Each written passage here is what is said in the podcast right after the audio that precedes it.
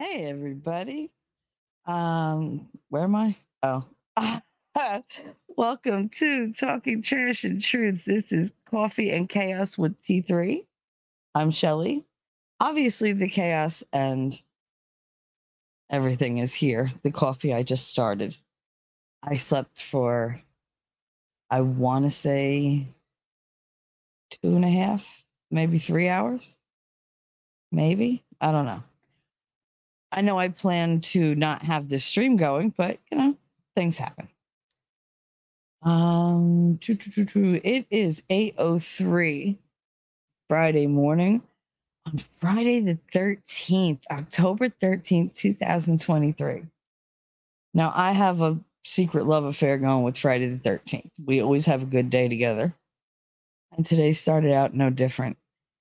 Caitlin, good morning. She said, hey, Mama, I thought you were taking the day. I hope you're okay. Yeah, you know, when I fell asleep this morning, I literally could not keep my eyes open long enough to send the community post. So what did I do? I sent it not once, but twice within 5 minutes because I didn't remember either one. It's like, oh, okay. It's typical of me. You can hear my voice is starting to go. T-Rex. I know what I said, but then, you know, just don't judge. God. I'm in a good mood. I'm up. I'm not like functioning really, but I'm awake. I keep wondering if I'm too loud. I wish I could hear myself. I mean, I don't wish I could hear myself. But I wish I could hear like my volume or, you know, if I crackle or whatever. That's the bad part about being on my end. I don't hear anything. It's just me. I'm literally sitting here just talking to myself, rambling on and on. I'm talking to you guys in chat. That's it. This is what I do. Everybody's like, oh, you know, you got to show there every day. Do you know how hard it is to show up and just talk to yourself every day? It's difficult, especially to try to keep it interesting, which some days I just don't. I mean, what are you guys going to do now that I've worked through like so much trauma? Have no fear. There's trauma under trauma. So there's tons to still talk about. T-Rex said, no judging. No judging by me, been driving all night, so this is a pleasant surprise. Oh, I'm glad. Caitlin said, me and the 13th is not friends, okay? Today is going to suck, but I finished my finals. See, so already doesn't suck. You finished your finals. Girl, stop looking at it half empty. We're going to have words soon. Lady Awesome. Happy Friday. I actually thought about you yesterday. What the hell was I doing? That I was like, oh my God, I wish Lass was here. Oh, because fucking Inya. No, she's not here yet. But and I'm sure she'll show up at some point. Caitlin said, I finished them yesterday before midnight. So, which meant you had an entire Friday the 13th day free. So stop trying to find the negative. Damn it. Anyway, so Winning and Gary were doing a stream last night. I did a stream with Gary in the afternoon on his channel. And apparently that's going to be a daily thing or a semi-daily. I don't know. I need like the specifics in front of me before I can make a decision. I don't like to just make it spur of the moment now because my first reaction is, yeah, sure. Okay. No problem. I'll do it. And then I'm like, oh, I got to do this every day. I don't want to. I mean, my show is one thing, but I don't know. Sometimes I just can't rally for somebody else. T-Rex, I'm very half empty mood since Wednesday. If you know, you know. I always know. What the hell? Lady said, I'm going to sit a spell and enjoy my last cup of coffee from my pot Why is it your last cup of coffee? Did you run out of coffee? Is there a coffee shortage? Because I'll hurt somebody. I'm just saying. Lady said, yay, happy Friday the 13th. I love Friday the 13th. It's always a good day for me. You saw yours and Gary's midday show. However, I was sleepy, so I didn't catch winning stream. Well, the stream last night was really, really good. What Gary and I did was we talked about like false accusers and, you know, how women need to start sticking up for the men who are falsely accused, because we can get away with saying things to other women that men can never get away with saying. Like if we don't lead the charge and tell them they need to like back off the, like the last of the good men out there, like, I mean, then we're part of the problem. But they were talking about that. They were talking about education last night. They really got into education. And I had a whole bunch to say. They talked about so much last night. It was so good. Oh, my God. And I was giving them shit from the chat because that's what I do. Lass said, I didn't catch winning. So, yeah. So then we wound up going over to Rumble real late. And that's when it got real spicy. And I really started giving them crap. But it was just, it was a really good day. It was a good stream. Everything was going well, except for like the world news. My like internal little world here, my little bubble, we're fine. Like everything was fine. It was a good day. T-Rex, sorry, Caitlin didn't mean to delete. My phone was in my lap. Wait, what? Who deleted what? Wait a minute. Who deleted something? I'm confused. Did T-Rex delete your comment? See, now I'm very confused. Anyway, all right. Les said, no, just from the pop my husband made. My wonderful husband makes me coffee every day. Oh, you did give him tiny humans. I mean, it's... You gave him very tiny humans that get to, you know, look like him a little bit, you a little bit. I wish I could still have little humans. Caitlin, I don't think anything got deleted, but it's, she said it's if it did. Basically, I guess it's, you know, like nerd, like nerds if it did. So I'm just speaking for her now, T-Rex. But how dare you, rude. In any case, it doesn't really matter. If she said something very, like, important, she would have went back and said, oh, it's gone. Let me say it again. We're not shy, our type. So anyway, so that was yesterday with those streams and everything. I was very proud of the boys. They did a really good job together. I mean, they always do, but yesterday they were just really, really feeding off one another, and they kept the dialogue going. They kept chat was hopping. So we just had a lot of fun yesterday. It was a good day. However, we were talking in chat, and I don't know, somebody said something about something offensive. And freaking Inya, she was like, I'm glad Lass isn't here, or she would have taken it to the fence. And of course, nobody in there got it except me, because you had said it on my stream. And I was like, that was it. That was all she wrote for me. I was like, that's it. I can't even. It was hilarious, absolutely hilarious. And that's why, like, everybody's been teasing me now, because I can't even, because nobody understood it. What did I say? I said, to the fences, to the trees, to that bitch just hits her. Ooh, no way, I can't say that. I was like, I can't say that because we were still on YouTube. But oh my God, we were dying. I was like, I really wish she was here. She would have really enjoyed that. To the fence, to the trees, till the bitch goes, hits her knees. Oh my God, I was rhyming all freaking night. Every time they said something, I'd freaking come up with some kind of rhyme. It was the weirdest thing. Anyway, it is Friday the 13th. I needed that laugh. That was really good. It was. It was so funny last night. Oh God, I was dying.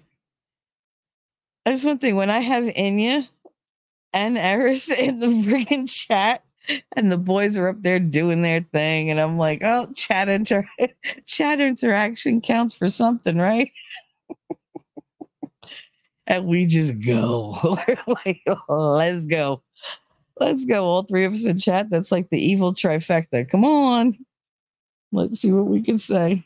Let's see what ish we can say. Oh my God, we had so much fun though. I mean, we were still like making, that's the funny thing. We were like cracking up and really cutting up in chat. And then all of a sudden we'd get real serious and answer them on panel and go right back to cutting it up in chat. It was hilarious. Ah. Lady said, damn, I missed it. I'll have to be part of the replay crew. Oh my God, we were, I can't tell you. I was like, oh my God, it hurts. It hurts. It hurts. Because I couldn't stop laughing. Oh. That's why I call you Lady Awesome. She said, I'm so glad I'm the reason for an outburst of laughter, even if I'm not there. Bish, I'm still laughing. Because if you didn't know, it was just an innocuous comment that she made. Like, I wish Lass was there. Otherwise, she would take it to the fence. And I was like, shut up. As soon as she typed it, I was like, see, this is why I fucking love these people. Oh, God. I'm so sorry. But not sorry. Oh, I needed the laugh. Oh, see, this is fucked up because now I got the giggles. Raleigh, hi, honey. I haven't seen you in forever. Oh, welcome, welcome. How's it doing over in the UK? Lady said, I love me some Inyamers. She cracks me up, man. You just Raleigh said, hi, Shelly. Hi, chat. It's Raleigh. Your name isn't that different. I know who you are. It kind of stands out. He said he hopes everyone's okay today. Yeah, I think we're all good. Hope you're doing well. Oh, this has been a week, hasn't it? Holy crap. I had like 3 or 4 weeks of nonstop, like just pulling trauma out of the ground, right? Just, all right, this shit is old. Let's go through this one. Like going through like old tote boxes of like Christmas decorations. You never exactly know what the hell you're going to find inside. I had one when we moved from Eldon back to Hoboken when Daddy passed away. We had all these like cardboard boxes, which you really don't want to have cardboard boxes in a basement, but whatever. My mother wasn't knowing. So we go to unpack like all these boxes, and I picked one up that said Christmas ornaments.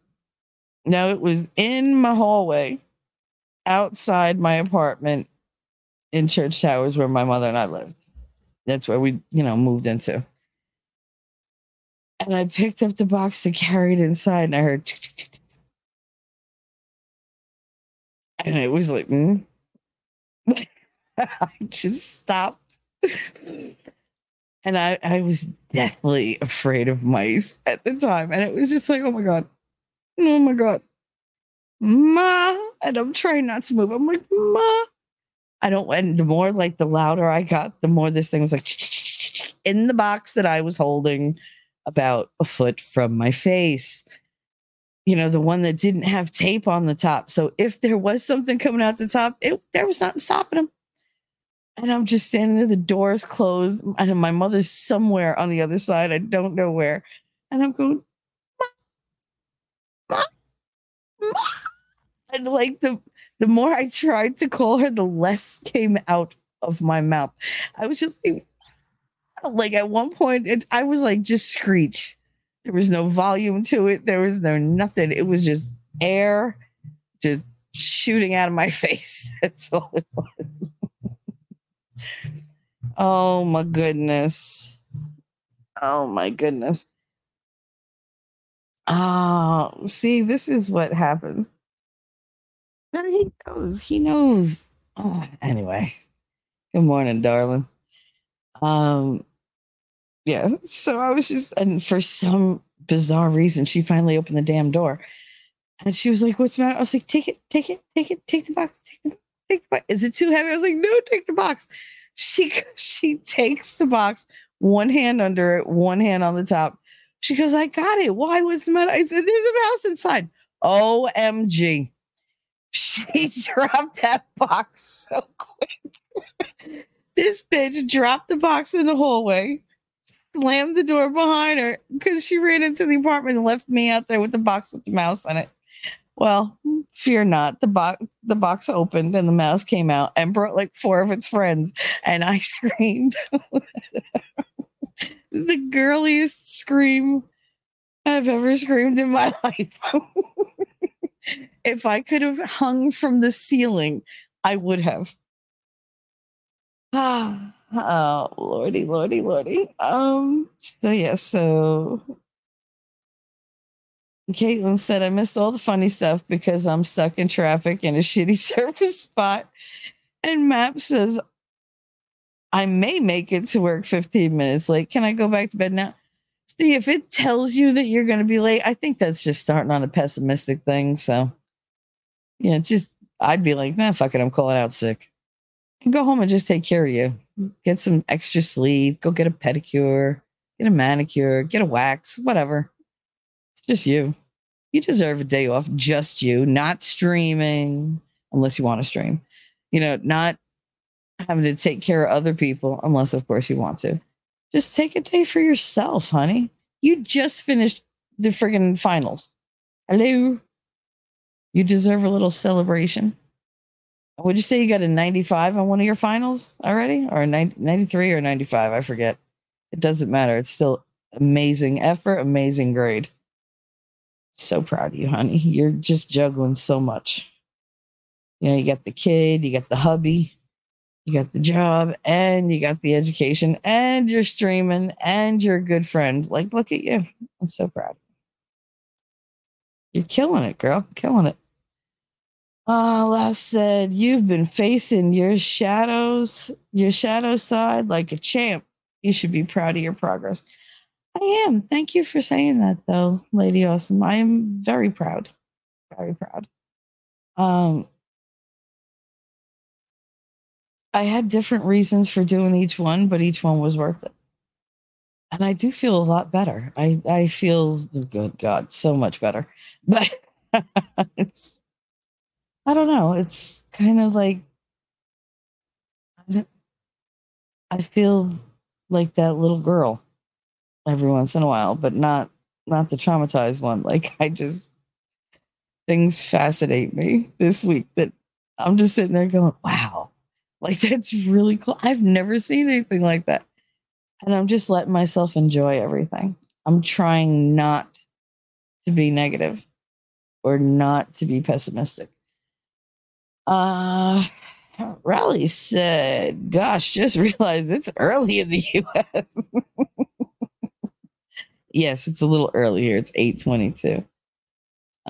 Everyone who is triggered by violence or graphic images, please be careful what you click on through the weekend with everything going on across the ocean. You're not kidding. It's been ridiculous. And it's only going to get more ridiculous. In California, It's 5 or 6 a.m. I'm never up that early. In California, it's 5:22 a.m. right now. Good morning, Winning Reality. How are you? He said, you weren't kidding. Hi, everybody. He said, hit that thumbs up, hit that like. That's right. Hit it, lick it, stomp it, sit on it. I don't care. As long as it goes in my favor.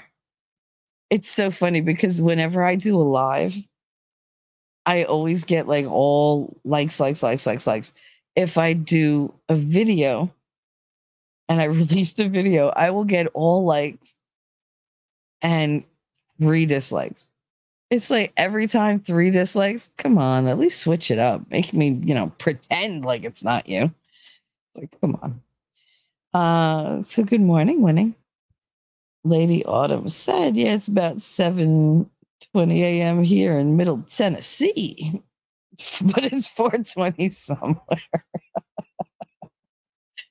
It is 4:20 somewhere. Outpost Nerd, good morning, good day. I can't believe I always say the wrong thing with you. I didn't want that word, and it just wouldn't stop. Take a mental day. I mean, every day for me is a mental day. Lady also said, Grand Rising, Winning Reality. Now, see, there's a lady who knows how to greet you. I just said good morning. Whatever the hell it was I said. I'm a little punchy, but in a good mood. Amelia Sparkles, hi, honey. How are you? Aw, just stopping in to say hi and drop a thumbs up. Aw, happy Friday the 13th. Same to you, same to you. Raleigh, wish I could live stream. YouTube's being stupid.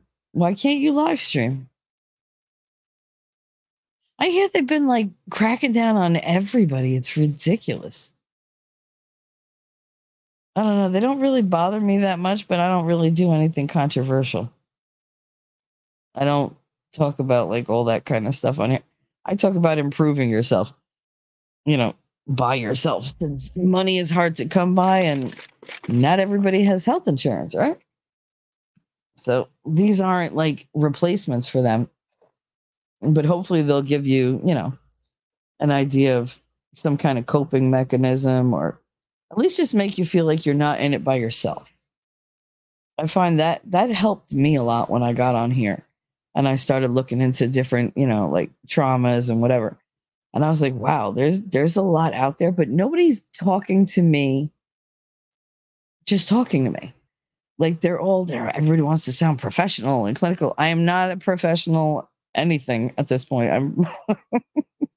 I mean, I qualify in certain areas, but no, I'm not trying to give professional advice. I'm not trying to give medical advice. I'm not giving any kind of advice. All I'm saying is what I've gone through. And you guys get to be there and, hold my hand through it all. Aren't you lucky? You lucky, lucky, lucky people. But yeah, no, I didn't see anybody doing this in particular. Like they didn't just sit down and say, okay, I can't talk to anybody about this. So I'm going to sit here and I'm going to tell you guys everything. And you can judge me. You can whatever. I hope you don't, but I hope somebody takes something from this, that helps them. That was my whole purpose. Because I didn't see that anywhere. And if I'm good at anything, it's oversharing. So at least oversharing would work in my favor and in somebody else's favor as well. Caitlin said, Winning. What would you have done if you picked a different name? Would you be different, Winning? I mean, look at Nick Fury. What if his last name wasn't Fury? What if his last name was like Happy? Nick Happy.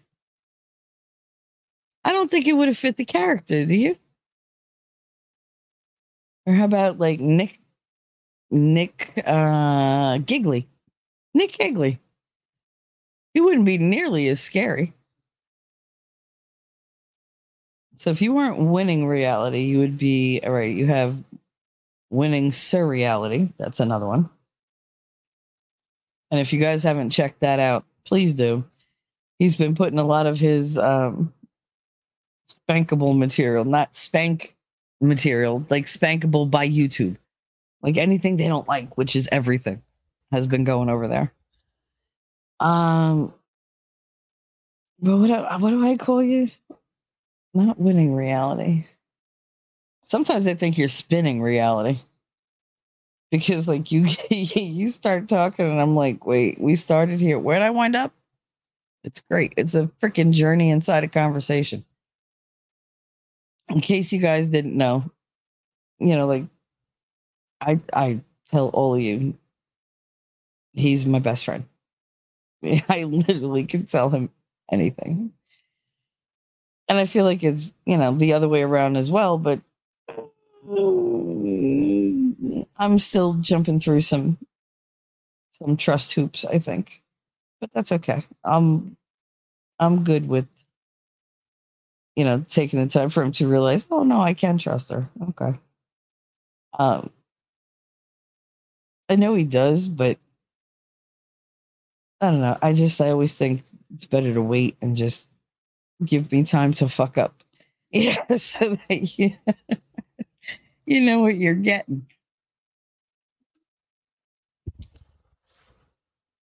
I'm still friends with all the people I was friends with before, you know, in real life. So it's not friendship where I fuck up. So we good. But there was a point to that. Oh, so we were talking last night after the stream. And dear God, I don't know how we got on the subject. But I was telling Winning a story about Lilith. Oh, I do know how we got on the subject, but I'm not going to tell you because that'll be a surprise stream later on when I do some research. Because I want to be, you know, he would rather know the truth than be right. When I'm doing something like that, I would rather know the truth and be right. But at least know the, you know, like be right about what's out there. Because I can't prove anything, obviously. That's what spirituality is all about. Not being able to prove shit and believing it anyway. Called the leap of faith. You have inner faith, you have outer faith, you have just unshakable faith. And that's something I've discovered recently, like this weird, unmovable, unchangeable, indestructible piece of who I am. And I really enjoy that. I enjoy that I found it, and then I'm like, okay, because that's something I can lean on when there's nothing else around. You know, when I'm absolutely by myself, I can lean on that because that's something I've had all my life. It's just this weird voice that tells me it's going to be okay. Just count. Take deep breaths, relax. This is not going to last forever, Shell. It's not. You got peaks and valleys and blah, blah, blah. I could talk myself through all that kind of stuff. But now I feel it. And I feel like it's always been there. I just couldn't identify it because it was surrounded by so much crap.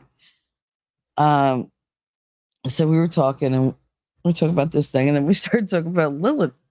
And he hadn't heard the stories that I had heard. So I was like, all right, so I'm telling him these stories. And it was just like, holy crap. Like, how did I not hear, like, I guess this version or whatever? And we broke it down. Like we talked, he had questions. I had answers. I had things I remembered, things that I was pulling from, like, oh my God, like things I'd read 30, 35 years ago. And it was a really interesting conversation. And that's the thing. Like, he's very different from me. Like, very different. But we can have a conversation nonstop for hours with no effort at all. Good conversation. Not just sitting there talking about small talk. I don't do small talk. I hate small talk. It's such a waste of my time. Everybody's time. But we can have a 4, 5, 6 hour conversation without taking a breath or hitting a lull. None of it. We just keep going. And that was last night was one of those nights because we were talking about religion, which we don't usually talk about. most people assume I don't know shit about religion because of how I am. And see, that's the thing. I like when people underestimate me. It makes me feel better. Like I feel more protected by myself. You know, I'm not like pushing anybody away, but it's like, oh, good, you underestimated me. That works in my favor. I like that. Like I feel safer when you're not, you know, you're not giving me the credit that I deserve, because it's like, all right, I don't always want to be given the credit for knowing I could kick your ass. Yes, I know I could probably kick your ass. You know I could probably kick your ass. The thing is, what nobody knows is I don't want to kick your ass. I say it because it's an effective repelling tool. It keeps people at arm's length. It makes them go, oh no, maybe this bitch is crazy. Because when people don't get near you, they don't hurt you. You know, there's no risk there. And I'm kind of over the whole no risk thing. It's weird. I'm like, now I get what they say when they're like, ah, I threw caution to the wind. Oh, I very rarely did that. No. T-Rex knows I am an overthinker extraordinaire. Anyway, Amelia said, I can't stick around, but hopefully I'll catch some replay later. Have a great day, everybody. Come back and catch some replay because I'm going to be talking about quite a few things that I think you'll find interesting today. And definitely make sure to drop in over the weekend if you're around. Saturday night, Winning has his show and he has Valhalla Await. That should be interesting because, I mean, he's going to have to like time me out or something because I'm going to be such a heckler. Good God, because I love to give Val shit because he can take it and he just tosses it right back. Boom! It's like, you know, computer tennis. I serve, he returns. I return, he returns. But no, I love Valhalla, how he is. He's got that amazing little wife. He's got all his little goats. He's got the big goat, Jasper. I love it. And now I think he's got jackasses. I'm pretty sure he's got donkeys. I think one of them is like super, super, super stubborn. I don't know what he named it, but I know what my friends would have named it. Anyway, Raleigh said, I pressed like, don't worry. Oh, that was very sweet. Thank you.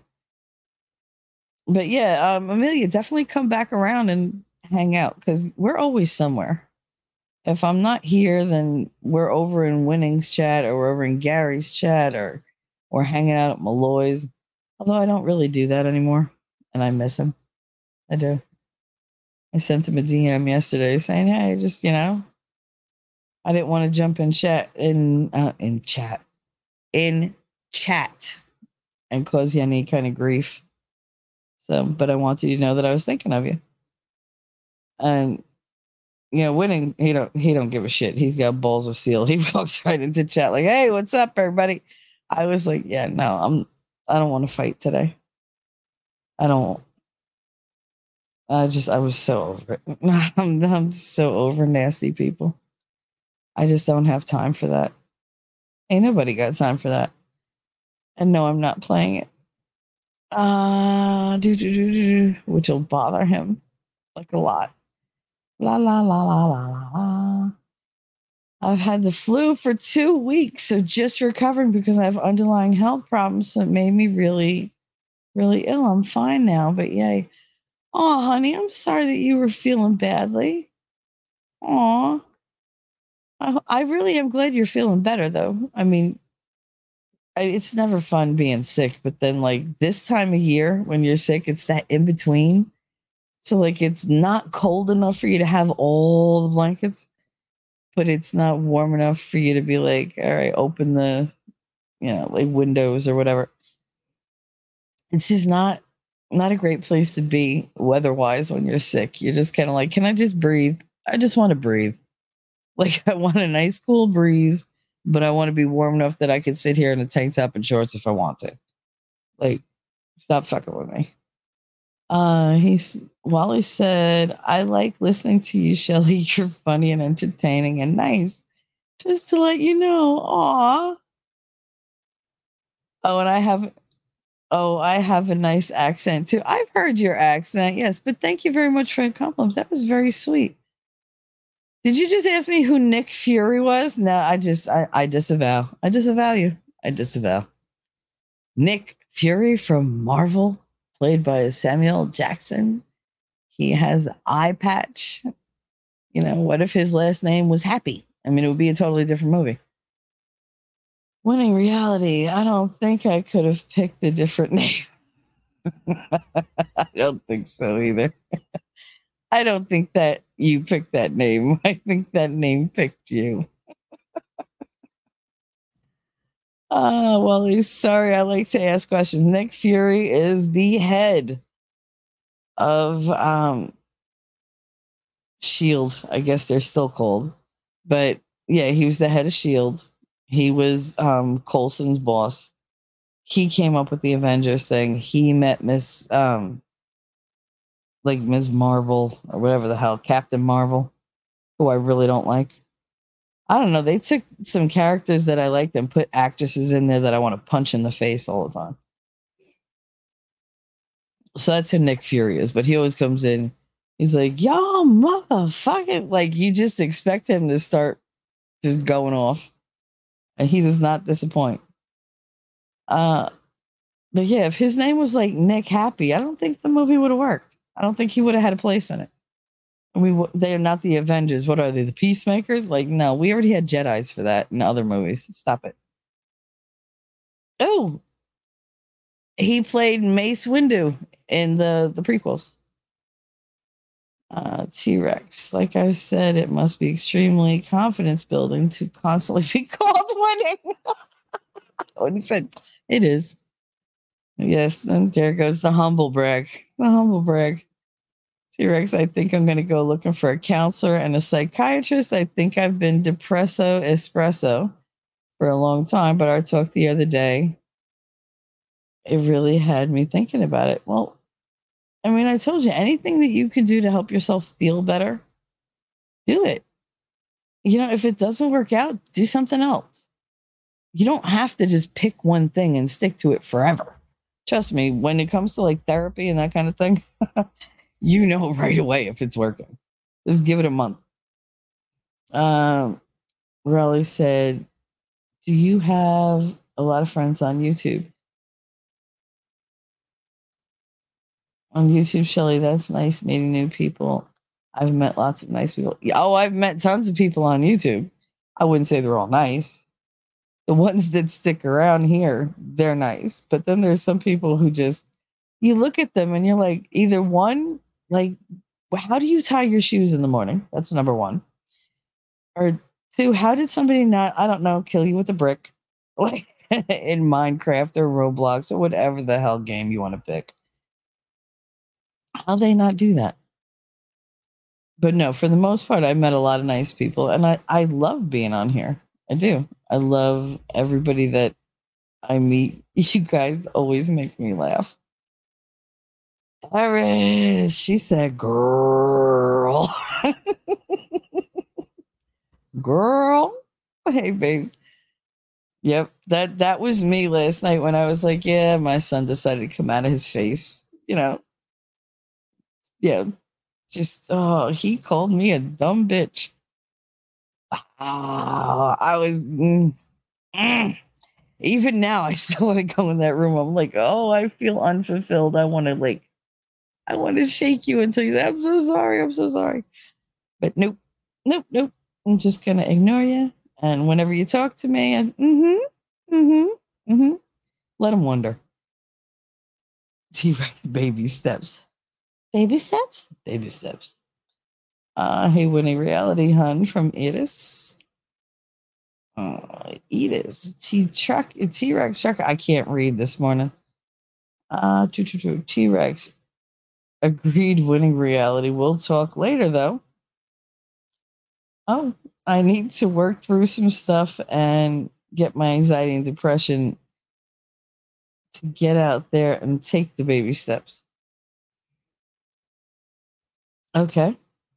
Whatever gets you on the road to where you need to go. Like, because I just feel like you're stalled, which is ironic since you're a truck driver. You just said, I saw that Valhalla's a wildcat. You never know what the fuck is going to happen. Oh, I know. There have been times where he's gotten to a point where he's so drunk, I'm like, what would happen if I... Yeah, fuck it. Let's push the button. Let's see what happens. I'm sure he'll be fun. But yeah, no, he's in for quite a few surprises. He's going to have so much fun that night. I mean, we all will, but... Go ahead. Are you coming in? What are you doing?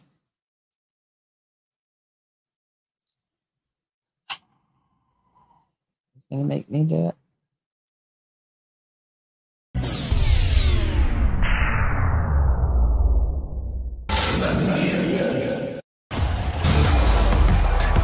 This is a friendship that'll never ever end. Baby steps? It means setting small, reasonable goals for yourself, one day at a time. One tiny step at a time. Baby steps. For instance, when you leave this office, don't think about everything you have to do in order to get out of the building. Just think of what you must do to get out of this room. And when you get to the hall, deal with that hall, and so forth. You see? Baby steps. Baby steps. Oh, boy. Baby steps. Baby steps. Baby steps through the office. Baby steps out the door. It works. It works.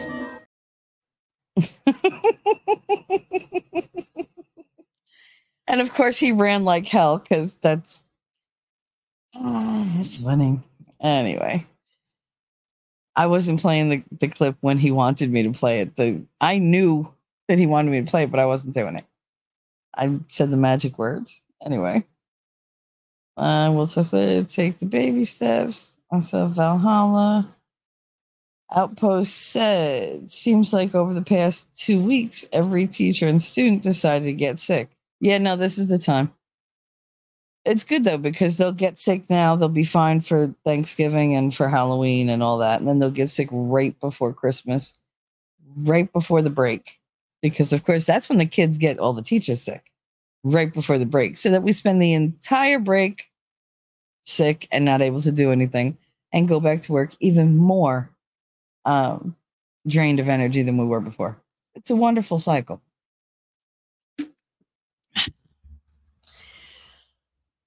It is. Hey, nerd. Hope you're feeling much better. Yeah, he's feeling better. He's been a little MIA, but that's all right. Hopefully you're making tons of friends out there, nerd, or something. I don't know. You're getting your willy wet. I don't know what you're up to. You haven't told me. Still a wet, nasty cough. Well, I guess there's no more wet willy. There went that theory. Yeah, trust me, there's a lot of things women will deal with, but you like being above them going, nope, that ain't one of them. Nope. That's why I haven't been streaming. Nah, save your voice. Today is, if you have a chance, go jump over to Meme Copium for a minute. I wish him a happy birthday. I did that this morning. I sent them a $5 super chat, and they're well on their way to drunk. I'm certain that they'll get there sooner rather than later. But it was a good time. I didn't understand what the hell they were joking about, but it was great. They were laughing. I was laughing. It was fun.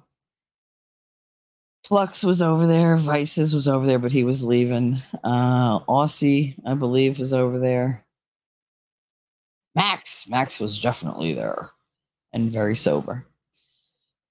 BP was there, and I want to say somebody else was there. I know Eris was there. She saw me over there, but I don't remember who else was like in the chat and whatever. But it was a pretty packed house. No one likes Captain Marvel. She serves no purpose in the story, and Larson is a bitch. There's just something about Brie Larson's face that makes me want to dent it. She was in the movie with Tom Hiddleston when they did, what was it? Kong Island or Skull Island or whatever the fuck it was. But it was the King Kong movie. And I hated her. And I didn't even realize it was the same person at first. But I was just like, oh, Tom Hiddleston, he always plays such a great guy. I mean, he plays weird freaking movies, but I love them all. But yeah, I didn't like her in it at all. The real Captain Marvel will always be DC to me. Shazam. I mean, yeah, that's kind of... I don't like a lot of the new characters that Marvel came up with. I mean, obviously they're not new characters. They new characters introduced, from the old series. He just said, I'm more pissed about the female Iron Man. Our DJ is Iron Man. No need to put a female in that role. I won't watch it. There's no Tony Stark except for Robert Downey Jr. I'm sorry. That man was made to be Tony Stark. Like, he was made to be Iron Man. The same way Chris Evans was, come on, he was the perfect Captain America. Sebastian Stan, the most amazing Bucky. He was a really good Bucky. Who else was really fitting? Haley Atwell. She was very good as Agent Carter. Who else? I kind of feel like Michael Douglas and Michelle Pfeiffer were... Michelle Pfeiffer. I forget how to say her name. It's early. They were really good in that role. Like, it was just a really nice role for them to step into and still be like, oh, look at them. They're like the power couple or whatever. They were just so cute when they reunited. I loved it. But anyway. No, like a lot of them, they just were perfectly cast. Tom Hiddleston, perfect. Chris Hemsworth, perfect. Scarlett Johansson, perfect. Jeremy Renner, perfect. Every single one of them. I'm not talking about some of the other ones because some of the ones I just don't like. But even like Mark Ruffalo, perfect. I thought he was a much better Hulk than Ed Norton, because Ed Norton was just so angry, and he was just like, I mean, I know the Hulk was angry, but at least Mark Ruffalo brought like a kind of humanity to it, because he always looks sad and pained. Like, he always looks like he's in pain. So it made you didn't think about what Hulk was smashing as much as, oh, it's okay, honey. Oh, look, you smashed Loki. It's okay. You were upset. It's okay. Puny God. Like, it's like, yep. Love that movie. Anyway. Yeah, no, there can be no female Iron Man. No, come on.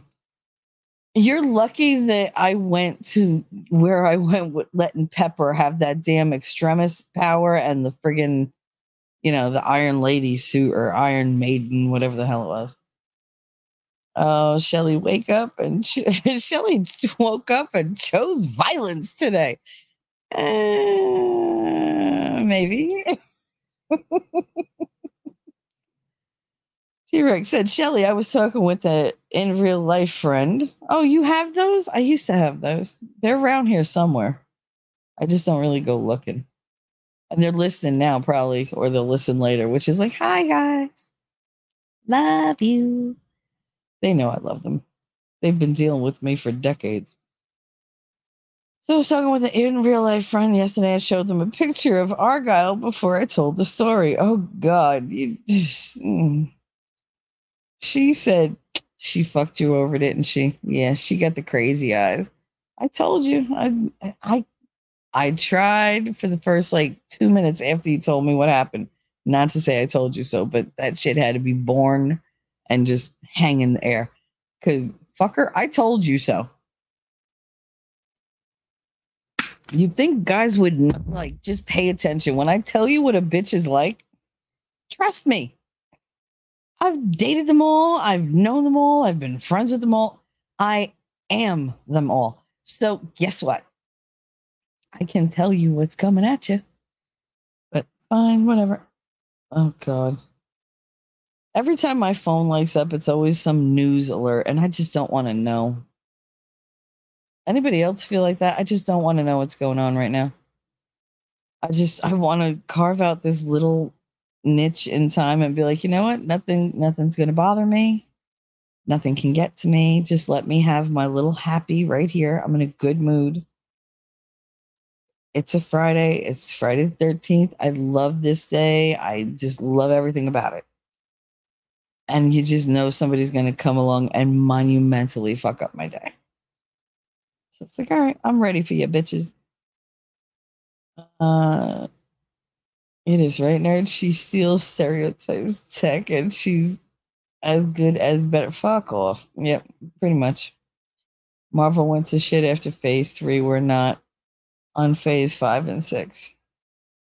Richard Dreyfuss and Bill Murray, two of my favorite actors. Well, duh. Jacob, good morning, lovey. How are you?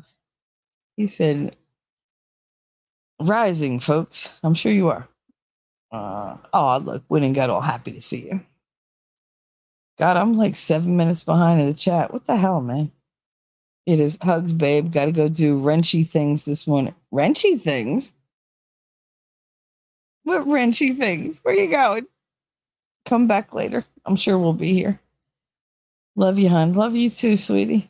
Thanks for coming by this morning, especially since I wasn't supposed to do a stream. And I don't know if I'm doing a stream later with Gary again, because he wants to do like a daily thing. But that was a little like short notice for me last night because, you know, I knew I was going to stay up late. I didn't know exactly how late, but I knew I was going to stay up late. And then, as usual, I didn't know if I was going to get up this morning. So I was like, I'll cancel the show just so I don't disappoint or leave them hanging. And if I'm awake, then I'll do one if I feel like it. Because sometimes I just don't have anything to give, guys. If it's been a rough week, I'm like, you know what? I love them, but I got nothing. I'm going to get on there. I'm going to be, distracted and cranky. And let me just not do it. Trust me, when I'm not here, you're better off. Because that means that there was a reason I stayed away. It is, okay, so she love you, hon. Jacob, hey, winning. Sorry I missed you and Gary last night. My ass was in bed by the time it started. I was out 20 minutes later.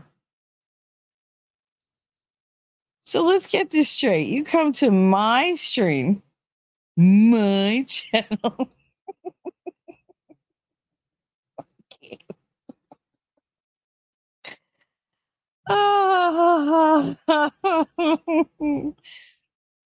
you come to my channel and you say good morning to everybody and then have a conversation with Winning. Where's my hello, damn it? You want to talk to him? Send him a DM. I will hurt you. No, I'm kidding. I was at 20. Yeah. I wish I could go to bed and just lay down and fall asleep. That doesn't happen for me. And I'm just teasing you, Jacob. No worries. When he said it was a great stream, though, definitely check it out. You know I will. Of course you will. Of course everybody will. And you should. It was a fantastic stream. We had a really good time. Nerd, Marvel is scraping the bottom of the barrel with the current batch of characters. I mean, if you think about it, they really like that whole run was something out of a goddamn fairy tale for most of us. Because how many of us have seen them completely screw up superhero movies? Any kind of comics movie. I mean, I loved The Watchmen. I thought it was dark. I thought it was gritty. It was super good. But DC? Why do they think that making it so dark that you can't see the screen helps the ambiance? It doesn't. you just sit there going, did you see something happen? All I saw was shadow. Like, who is that character? Did they say it? Did they have dialogue? Because nobody talks in this fucking movie. It's like from beginning to end, it's just silence and things blowing up. I can't even. Caitlin said Helmsworth. Oh, well, now we know your type. Okay. I don't really think I have a type. I don't. T-Rex the other day, he was like, next time you argue with Winning, don't tell him that you're bisexual. Tell him you're pansexual because you only like love people. Like, you don't fall in love with their gender. You fall in love with the person. And I was like, yeah, that would be great. Except he still gives me shit over bisexuality. You think he's not going to take off running with the pan shit? He'll freaking call me like Peter Pan the rest of my life. No, I'm not going there. I'm not laying claim to that title. I don't want it. Take that shit back. Get a refund. Cause no, just no. Even though I do love Peter Pan. The one with Robin Williams was my favorite. Hook. Oh my God. The whole OG Avengers was great casting. It really was. I mean, right down to like, even the guy playing like Galaga. It was hilarious because he was perfect for it. He was like your typical teenager that's like overgrown and stuffed into like an adult, you know, situation where he's just like, oh, what do? I'll just go back play my fucking video game. It doesn't matter that I work for the government. I don't care. Big Brother who? Nerd said would have loved to seen Edward Norton back as Banner. Though. No, I don't like him as Banner. I really don't. I just don't. There's something about Ed Norton that just aggravates me. I don't know if it's because he thinks he's better than everybody, or he's just really pompous, and I don't like him. I don't trust him at all.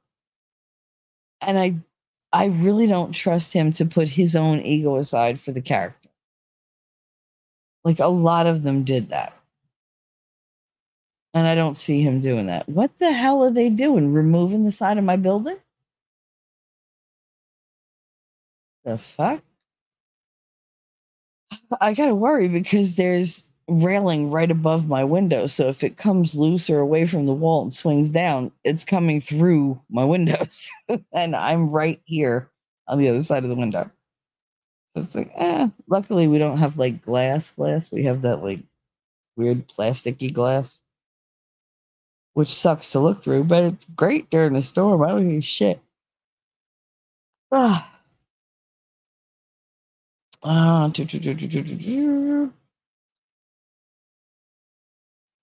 Even Gwyneth Paltrow was good as Pepper Potts. She was. I don't like her as a rule. Every movie she's ever been in, she played some spoiled little wimpy thing or whatever. And she's a weirdo. She's very weird. Like, let's face it, she's weird. But I loved her in those movies. I didn't even want her to get blowed up in Iron Man 2. When he's like, Pepper, I'm like, oh, I felt for her. Like, I was like, oh, I want to be her. I don't want to necessarily be the target for a bunch of multi-million-dollar armed robots to come and try to blow me up. But no, I'd like to be that kind of priority to somebody. I thought it was so great. He was like, Pepper, nothing was going to stop him. See, that's a man. I don't care if they had to write it down and create him. That's what they're calling toxic masculinity. Can you imagine? Oh, I'm sorry. You can't be Iron Man because you're just not sensitive enough. Oh, you saved your girlfriend. She could save herself. No, she couldn't. For the simple fact is he had to propel them into the air at maximum speed so that she didn't get blowed up. So today's going to be like the weird catch the string as I talk. RDJ did great things for the role of Iron Man, and the role of Iron Man did great things for RDJ. He couldn't have asked for a better role model to clean up his image in Hollywood. Well, that's the thing. He could relate to Tony Stark. You know, like Tony Stark was a fuck up. Brilliant, yes, just like RDJ was brilliant, but he had a way of sabotaging himself. But because he was rich in the movie, you could write everything off as, oh, he's rich, he can get away with whatever he wants. Yeah, Robert Downey Jr. was rich too, and you see where it all went.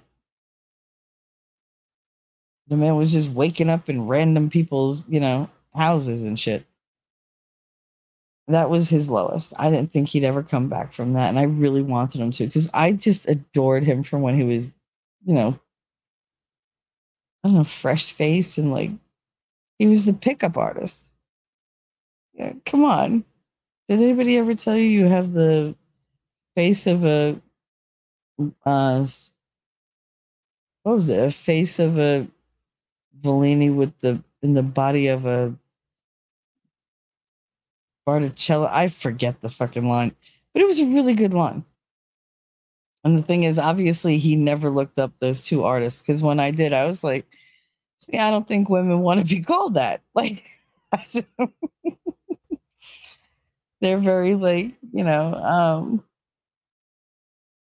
full-figured girls. I was looking going, I don't think a lot of women would receive that well. Like, I don't think that is a compliment that would land as successfully as they thought it would in the movie, which is probably why that movie just tanked. It was a horrible movie. So bad. And I loved it. I did. I loved it. I loved him in that. I loved him when he played the jerky guy in Weird Science. I loved him when he played the friggin', you know, the chicken head in, what was that? Zero. Less Than Zero. I loved everything that he was in. He always made me laugh. Oh my God, Chances Are with Sybil Shepherd. Come on. How would that? He was with, what was her name? I want to say not Mary Stuart Masterson. Who's the little one that was in Fried Green Tomatoes? Oh, that's going to drive me nuts. I'm not looking it up now. But like, she was in that movie and everything. It was such a good movie. Such a good movie. I cried through so much of it. And on that nerdy note, I got to head out. Pepper is called Rescue. That's her armor's name. Aw. Gotta go beat the buses. All right. Caitlin, Outpost, how y'all doing? See you again.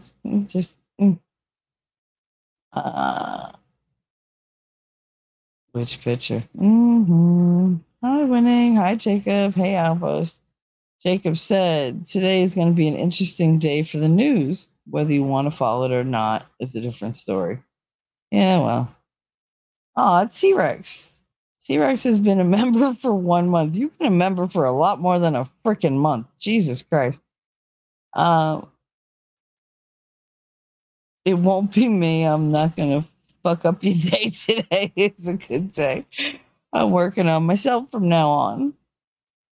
I've got goals and plans and stuff that I forgot about for the past 6 weeks. Well, you know. Sometimes, you know, they say people come into your life for a season or for a reason or whatever. Maybe she came into your life to make you jump into that next section where you're a grown-up. Believe me, I didn't want to make that leap. I don't think I made it till I was like 29. And even then I was like, this sucks. What? Like, I want to go back to being irresponsible. Not that I ever really was, but I tried. I gave it my all. And my all gave me 2 children in return. Yes, folks, when she doesn't stream, sometimes I talk to her, and let's just say she ate nice chili those days. See, you bitch and moan. I brought this up yesterday. I said, you insisted. I'm like, I'm not nice or whatever. But yet you keep coming back, and you won't tell me when I'm not nice. So it's like, I don't know. But then you're like, oh no, I think you're always nice. But then you go and pull shit like this. So it's like, really? Okay. Jacob said, I guess I could share the love. Good day, Shelly. Thank you. Thank you for that little bit of love. What are you taking lessons from my mother and neglect? That's fine. Same could be said about Ruffalo. I mean, there's something,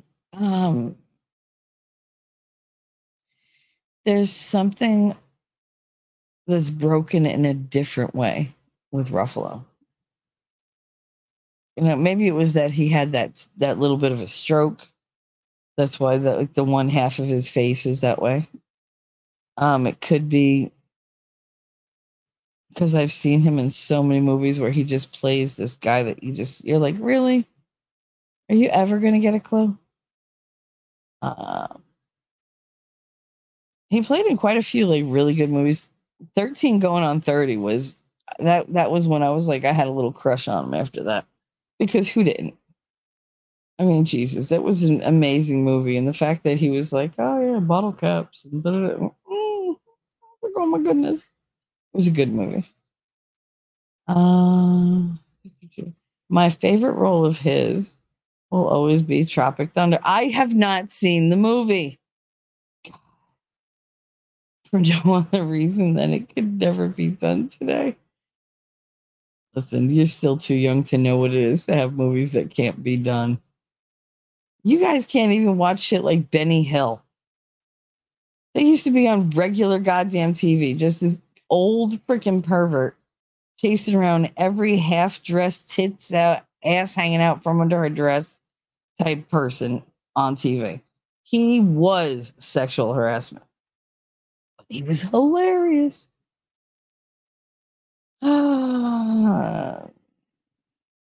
Jacob, she's a sweetheart in DMs at T-Rex. Don't try to scare these nice folks off. I just can't look at him the same since he virtue signaled for... Oh, yeah. Well, I heard about that, but I didn't really look into it because I don't want my movies ruined. You know, I don't have to watch him from here on out, but like the old stuff, no. Like, you're not taking away my Marvel movies. You're just not. I'll cut a bitch. T-Rex, not nice, Shelly. It's just more blunt than normal. I appreciate extremely blunt people. Now, while I recognize that most people would consider it not nice, I like it. Gary Lamb said facts. Facts about what? Don't take away my Marvel movie, or... Not nice, Shelly, is more blunt than normal. Because I'm pretty sure the people here are like, how could she be more blunt? Oh, you have no idea. And good day, Gary Lamb. How are you? How are you? Did this morning find you well? I'm having a hard enough time holding my eyes open. Like, just go to sleep, bitch, but I don't want to. Because I know I'll lay down and I'll be like, la, la, la, la, la. I refuse to acknowledge Ray. Taking away my movies. Yep. No, it's...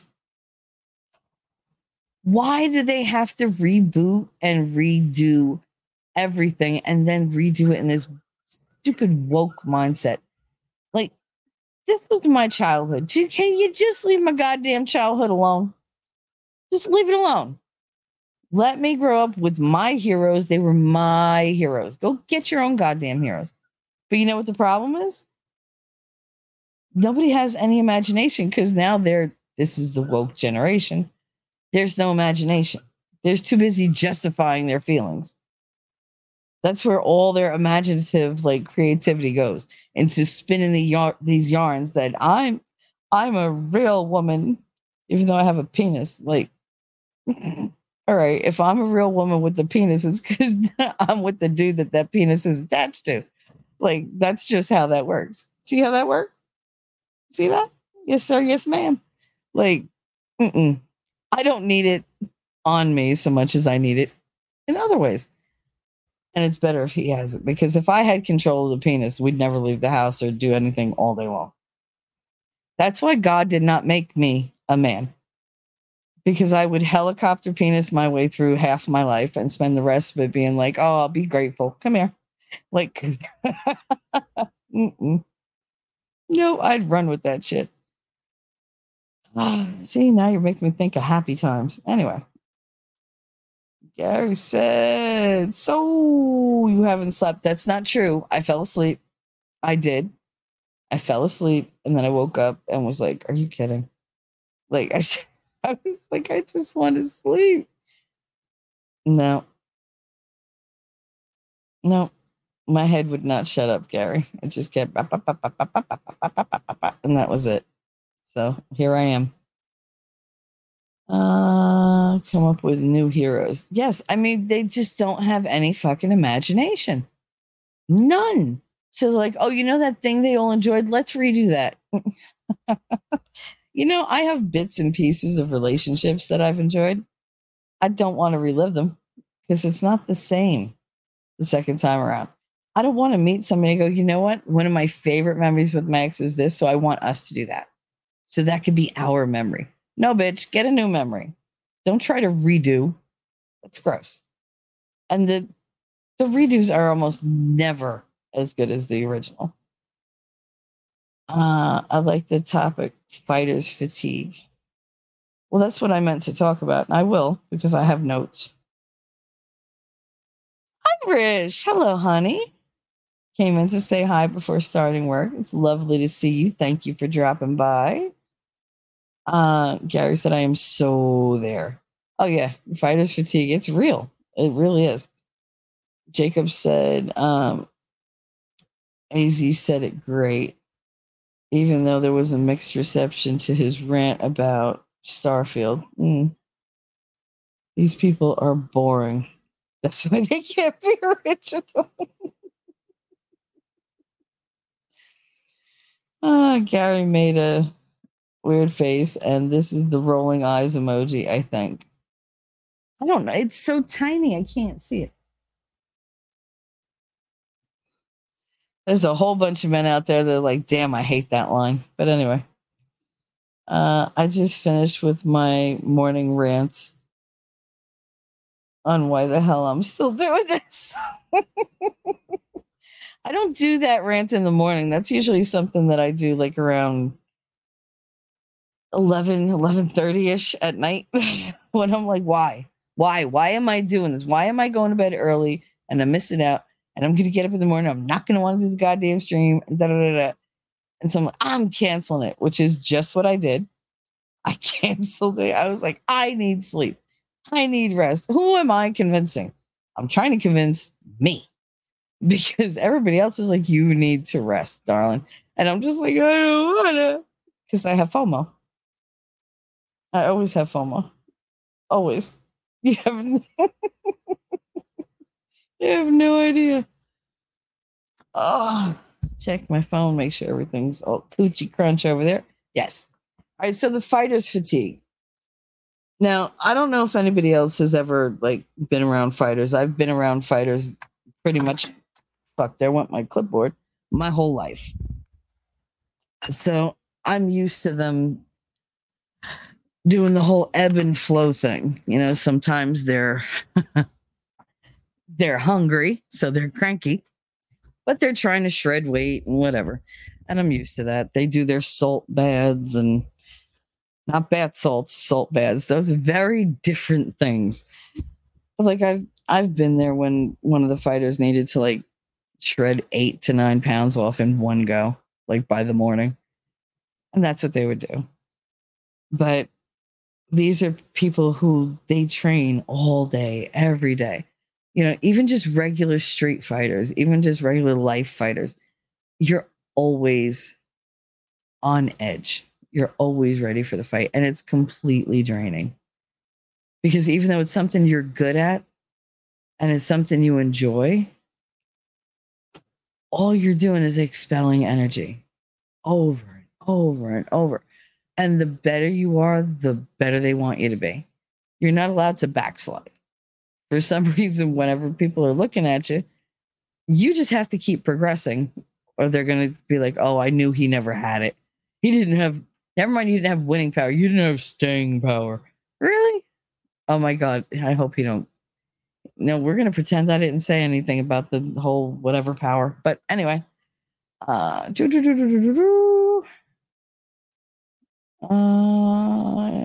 I see your midday stream title can have more than one meeting. Why? What is his midday stream title? Because I don't know if I'm supposed to join that later or not. And it's like, I didn't have the money or the power, Gary said. Well, I mean, most of us don't. That's the thing. That's what we're, you know, fighting for now, right? We want to help people, but you also want to help yourself a little bit. I can go all the way with a little bit of money. Oh yeah, no. I mean, but that takes a special type of person. Like I can stretch a dollar until it cries. I mean, it will beg my ass for mercy, but it'll do the job.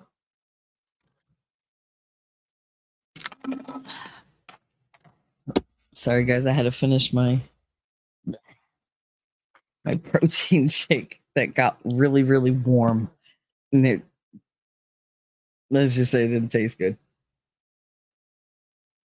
So down the hatch with the water we go. Anyway. Jacob said, push for the meatless existence at Shelly. Eat the bugs. Eat the bugs. You like the bugs. Bugs are good for you. Eat the bugs. Yeah, no, I don't want to eat the bugs. Volstorm! Hi, honey. Haven't seen you in a minute. I mean, when I go over the experts, I see you, but, you know, I don't want to go all grandma on you, but you don't call, you don't write. Yeah. But I'm feeling very unloved, very, like, heartbroken. And now I'm over it. It's good to see you, baby. Gary said we had to learn how to stretch every penny. What's that line from Hairspray? We're out here trying to make a dollar out of 15 cents. I know that feeling so well. So well. You've been shamed. Shame. I wish I had a bell. Ding-a-ling-a-ling. Shame. Ding-a-ling-a-ling. That's my makeshift bell. I woke up in a very silly mood today, and I don't know why. Catherine, what are you bringing me? No? Okay, that's coffee. Yes. Okay, for that you can live. But take that other thing away. I don't want anything else. Thank you for the coffee. I appreciate it. You may survive the day yet. We don't know. It's still early.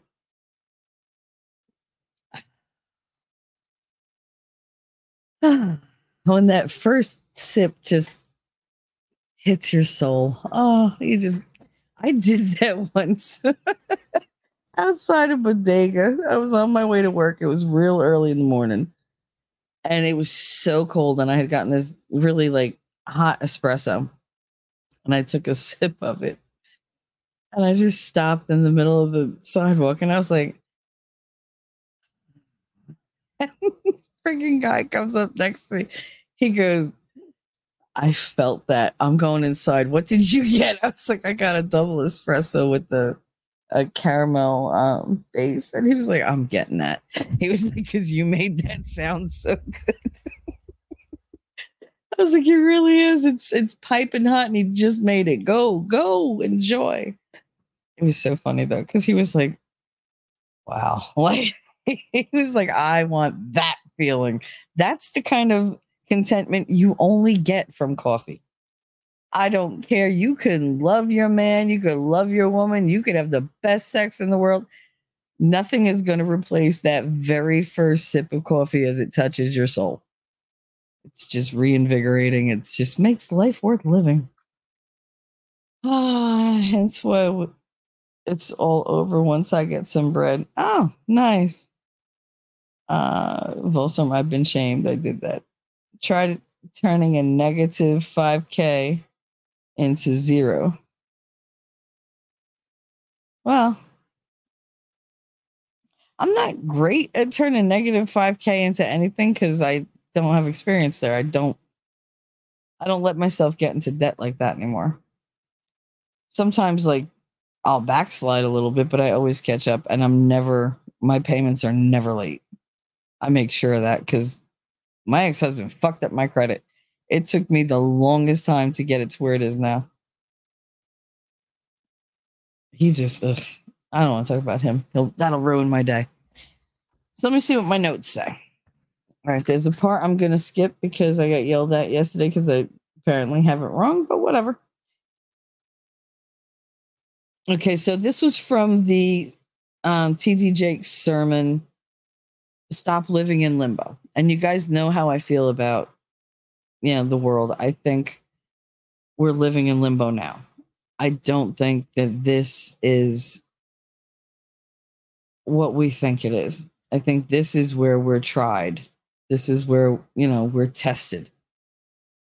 And then at the end of this, you know, experiment, because I think that's what it is, then we go either to heaven or hell. I honestly don't think a lot of us are going hell. I think hell is reserved for the truly terrible. Because otherwise it would be packed. It would be standing room only. Like, no. So anyway, so what he had said was, he was talking about poison. And he posited a question at everybody and said, you know, why would you, when you have the ability to determine who's close to you and who's not, when you're giving people the power to get near you in life, to get near your loved ones, to affect the very thing that makes you you. You know, why would you let them in without knowing exactly who they are first? And getting to know who somebody is, that takes time. Sometimes you never know. Depends on how good they are. But he said a lot of people allow them these, for lack of a better term, narcissists close by, and they let them constantly pour venom in their ears, in their eyes, in their hearts. And what he says is, you know, you let them blind you. You let them fill your head with thoughts that don't belong there. And you let them shut yourself off from the world when the one who's going to suffer from that is you. You're cutting yourself off. You're going to suffer because you need humanity. Not everybody needs humanity. Some people are very good on their own. They never want to see another person. As much as I say, oh, yeah, I would love that, I don't think I'd love it forever. Maybe like I could go on like maybe a 5-6 month stretch without people, but I don't know. There's not that much left. I'm going into the second half of my life. I don't want to waste it. I don't want to just sit around and like, oh, I'm not going to go and talk to this person because what did I want to? Oh, that's right. I wanted to play with kinetic sand and I don't feel like talking to them and playing with kinetic sand at the same time. And then I don't play with the kinetic sand and I don't talk to them. And I'm like, I have nothing to do. So there's just, sometimes there's no pleasing you. And when I say you, I mean me. Jacob said, Uncle Ted comes to mind, being content with no one around. Well, I don't know.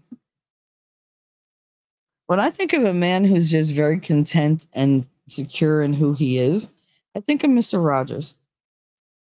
That man gave no fucks what you thought. He went against the grain all the time with a smile on his face. And it's like, hey, you don't like it. You can basically shove it up your ass. Like, I'm here for the kids. I'm not here for you. You don't like it? All right, take me off the air. I'm your what? #1 moneymaker? Good luck with that. He was, I think at one point, he was making more than Sesame Street was for PBS and all that shit. Okay, so stop distracting me. I'm not reading chat until I get through at least the first page. And it's not that many pages. I just write big now. So when you allow poisons to be poured into your ears, your eyes, and your heart, you will quickly learn that poison will not serve you. It will not serve the purpose bestowed upon you by your creator. Now I'm going to go a little, you know, Jesus heavy and God heavy, so just bear with me. You know, it ebbs and flows with the whole declaration of whatever going on and all the fighting. I'm not ashamed to admit that I've done a lot more praying now than I ever have. And that I have conversations with God, like a lot of them. I just don't follow what other people tell me to do as far as who and how to believe in them. I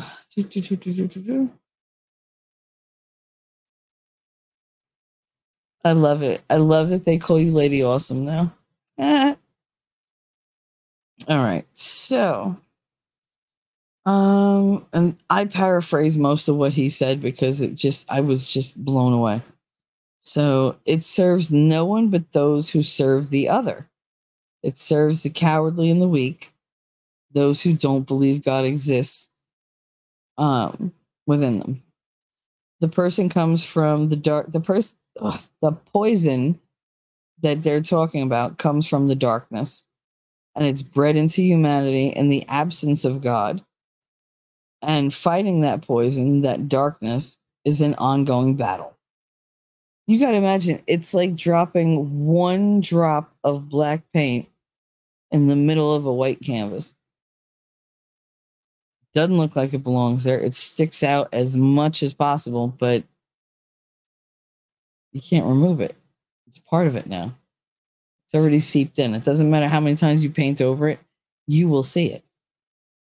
Somebody else wouldn't see it, but your mind already knows it's there. It's always going to see it. Going to catch an outline or whatever. People are going to be like, you're crazy. I don't see nothing. No, I see it. That's all it takes. As long as you see it, you could address it. Don't let anybody else do it.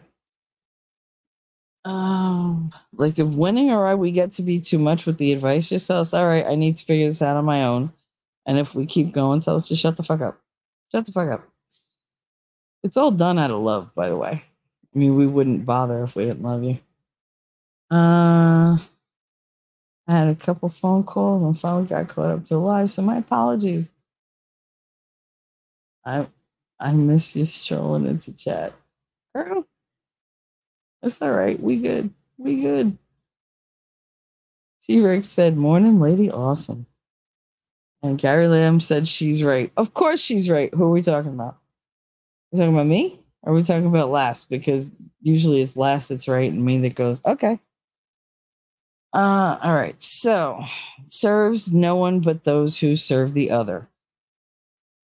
It serves the cowardly and the weak and those who do not believe that God exists within them. The person comes from the darkness, bred into humanity in the absence of God. I know I'm repeating. Just bear with me. And fighting that poison, that darkness, is an ongoing battle. As humans, we will tire in the fight. We fight against ourselves. We fight against our loved ones. We fight against our enemies.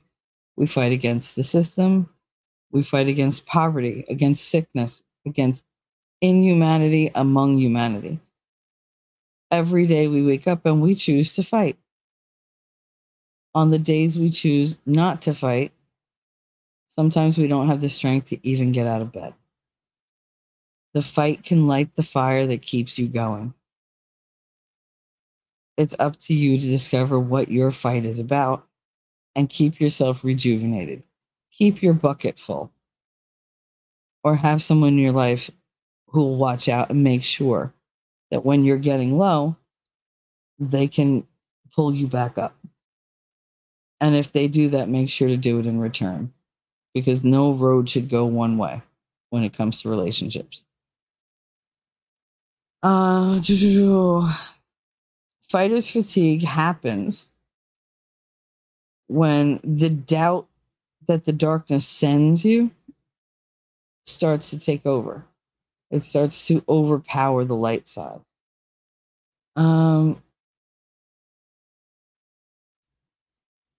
The doubt that they feel is born in that same darkness that rebels against God and rebels against all existence.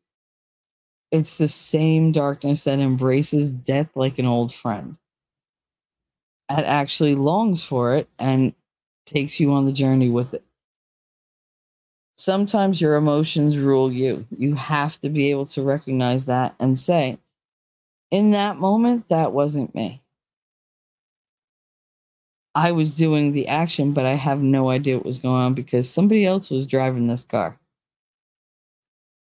I know I speak in metaphors. You guys should be used to it by now. The only way that the darkness can defeat God in the hearts of men is to have them fully betray who they are at their core, to have them doubt themselves, to have them go out with these wonderful gifts that God has given them and not use them because they don't believe they're special. Because some jealous fuck came along once and said, I don't know why you're doing that. You're not good at it. At that point, the little girl in me would have been whimpering in a corner and just keeping her mouth shut.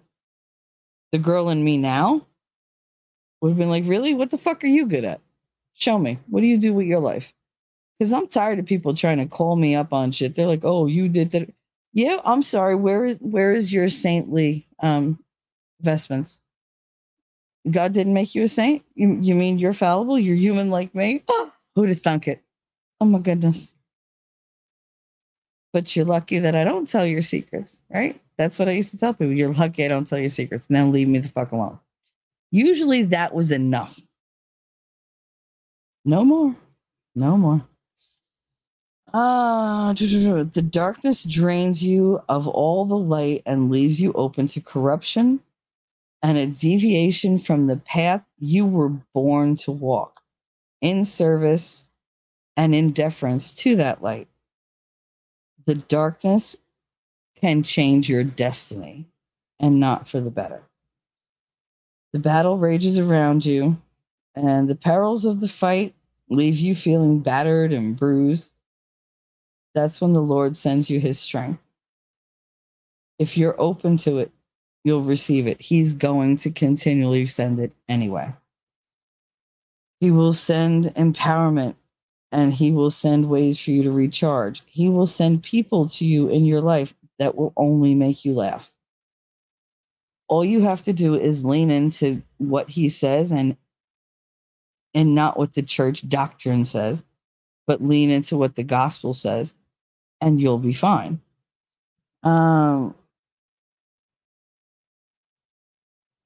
This was actually a song that somebody wrote, that my music teacher wrote when I was in high school. That's why I remembered it.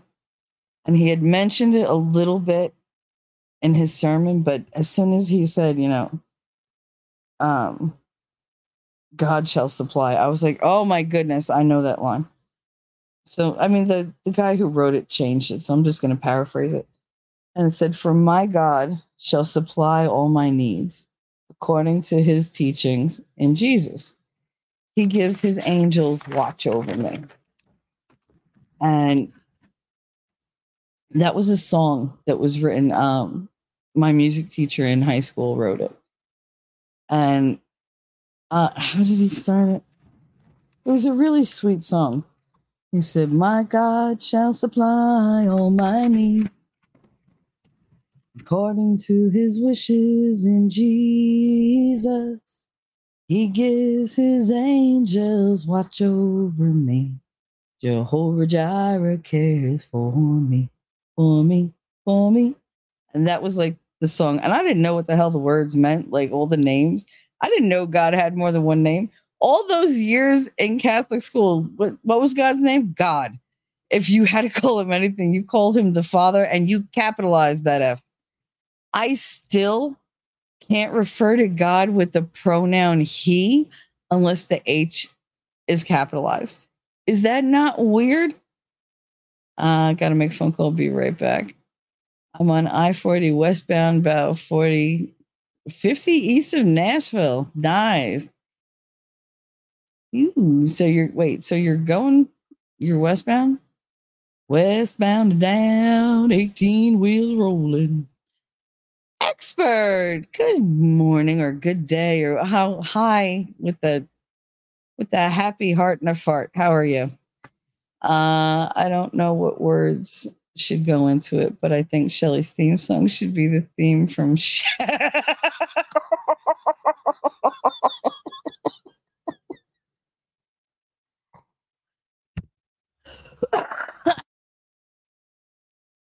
I hate everybody. All right. There we go. I don't know why. My mic has been doing weird things. I'm not happy with it. So, my theme song should be the theme from Shaft. I don't think so. No. I don't think so. Nope. For one, I'm not a giant black man. That's number one. And I don't think my theme song should reflect that. Maybe it's just me. I think it gives the wrong impression. Expert, what's up, my friend? Yo, T-Rex tracking, my brother. Stay safe. Lady Autumn, great seeing you again. Good day, Expert. How are you? How's your gorgeous wife? And just in case, every time I say hello, gorgeous, to your wife, it is Barbra Streisand with Funny Girl. When she looks in the mirror and she's like, hello, gorgeous. Like, that's how I always say hello to your wife. Never fails, because I think it suits her well. Gary said I'm the same way. He needs to be capital. Absolutely. He, him, church usually got capitalized because it was referring to his home. You know, and it was, I don't know. It was a sign of respect and deference. I'm very Catholic, but like, that was, when I found out last night that I know so many stories, so many Bible stories. And he was just like, I think it blew him away that me, with my mouth, and everything, I had such an interest and an education in religion. But I mean, I always did. My mother wanted to be a nun. I'm like, you should have been. Oh, I never would have had you. That's what I'm saying. You would have been happier. As a nun, just everybody would have been happier with you as a nun. Who's the girl with the sexy voice? Shell. Oh, thank you very much. Mm-hmm. Yeah, go ahead. It'll go with the theme. He said, at Winning Reality, how's it going, dude? Glad to see you here. He's always here. He just stays quiet. Gary. Yay! Oh, Lord, the bromance continues. I like bromances. I like to sit back and watch you all be goofy together. Winning Gary Lamb.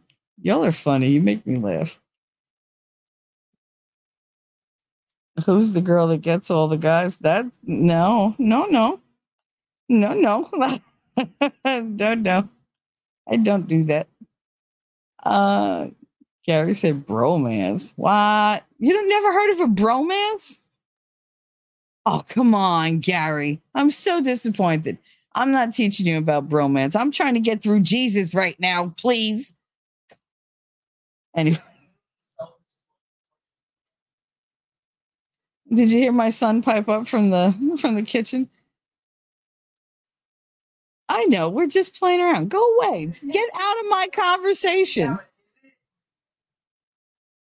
Goodbye. What? I mean, I'm in the middle of a show. Go away.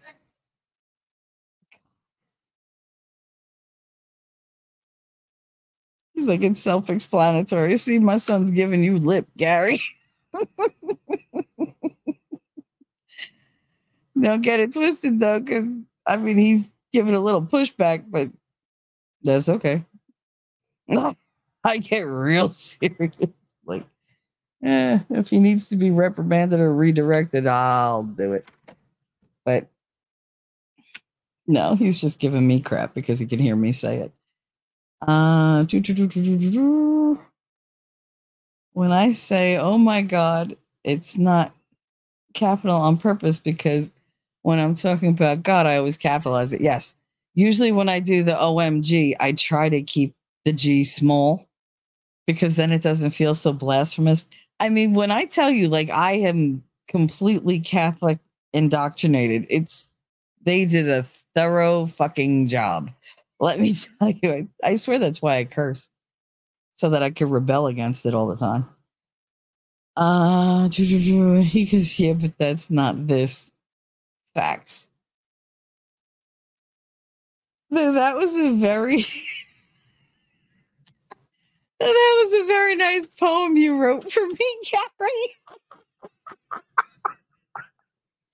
Aww. Did you write a little poem for Winning? Aww. Don't deny it. Come on. Don't deny your love. It's fine. Bullstorm. She's a bad motherfucker. Watch your mouth. Just talking about Shell. You damn right. Mm-hmm, you damn Skippy. Gary said, when? No. Oh, come on. Stop. Thought that was a very nice poem you wrote for me, Gary. I mean, you didn't have to correct it, Winning. I knew what you meant. I said it. I said it. Lady said, shaking my head, teenagers, they know everything. Just ask one. I know. When I was a teenager, I knew everything. I wish I would have kept that information. It would have helped me through life, but no. Mm-mm. Somehow somebody came along and I was like, oh shit, you mean I don't know everything? Oh, I know nothing. I know less than nothing. Awesome. I'm glad I know where I'm starting out. It's good to start out with less than nothing because the only place you can go is up. Gary said, I don't remember this. It was the start of last night's show. People have to go watch it. You don't remember? Come on, it was there. I even mentioned it at the beginning of this goddamn stream. Anyway, back to what I was saying. Y'all would just like to derail me. I love you, but geez.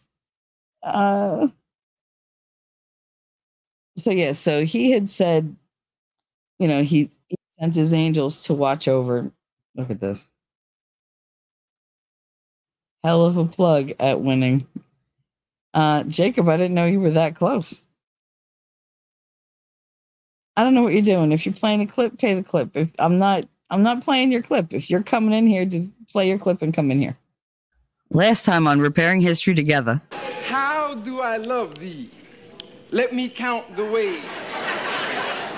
I love you for your skin's pure sheen, for your two sweet lips with teeth in between. That's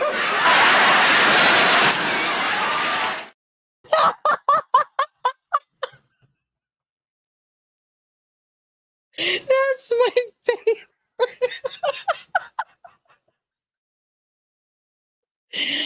Oh. It's just short lips and your teeth in between.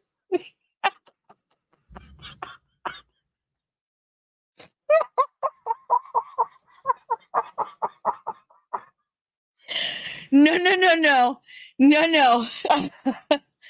No, Gary, you don't get to blame me. Don't call me a bitch. That was him backstage. I had nothing to do with that.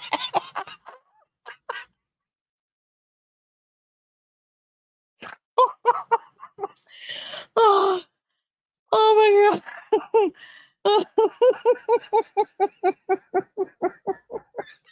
Hold on.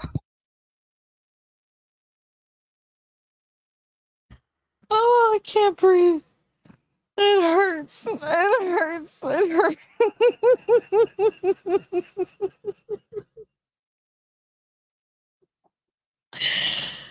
Oh, fucking duck.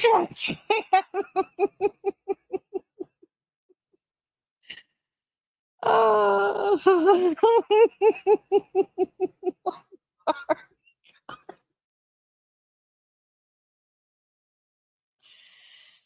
I'm sorry. Oh, that was great. Oh, God. All I know is thank God I went to the bathroom before I started the stream because I wouldn't have made it. All the coffee that I'm drinking. Don't get me started with the laughing again. I can't. Lass, yep, I was a teen mom and I made my own people. Nobody could tell me anything. You made your own people. I mean, that's a talent. It really is. Oh, I was happy when I made my own people, and then the people turned on me, as they always do. Oh, Gary Lamb, I'm calling winning a beat. You're calling window. I can't. You're calling winning a B. A B what? B. Oh, are you calling him beautiful? A babe? A bunny? I mean, what are you calling him? What are the other B words, guys? Let's see. I don't know. What could he be calling winning? Winning, you are a beautiful person. You are a basket of sunshine. You are a bushel of pickles, a barrel of monkeys. You are, what are you? I mean, what else could he be? Are you saying he's Cardi B? He could be Cardi B. I was singing that the other day. And he was just like, and you could tell, like, he doesn't like it because he ignored the shit out of me. What the hell did I say? I was doing the, what did I say? It was like the end of one of the songs. And it was like, I need you right here because every time you fart, I play with this kitty like you play with your guitar. I was like, yeah, that's fitting. Go ahead. See what he guys does with that. Nothing. Nothing. He's like, I'm not even acknowledging that you're like repeating those fucking words. Just stop. That was the vibe I got. That was a camper movie. That was a camper move. That was a camper move. What? What's a camper move? Jerry said, good laughs. Got to get back to it.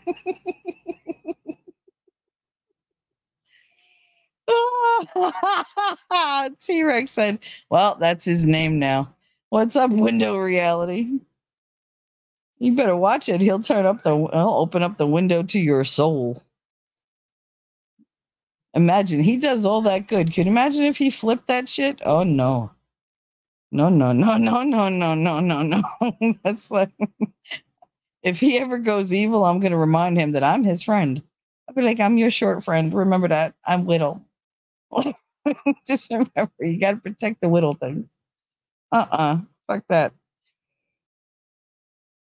I could deal with him on the regular. I don't think I could deal with him like as evil winning.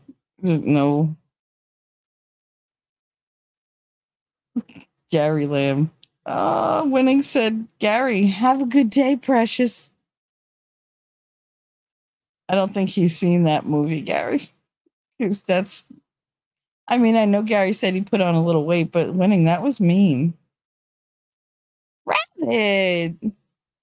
Sorry I'm late. Pain meds day. Girl, enjoy them. I wish I could still take my pain meds. My freaking feet are killing me.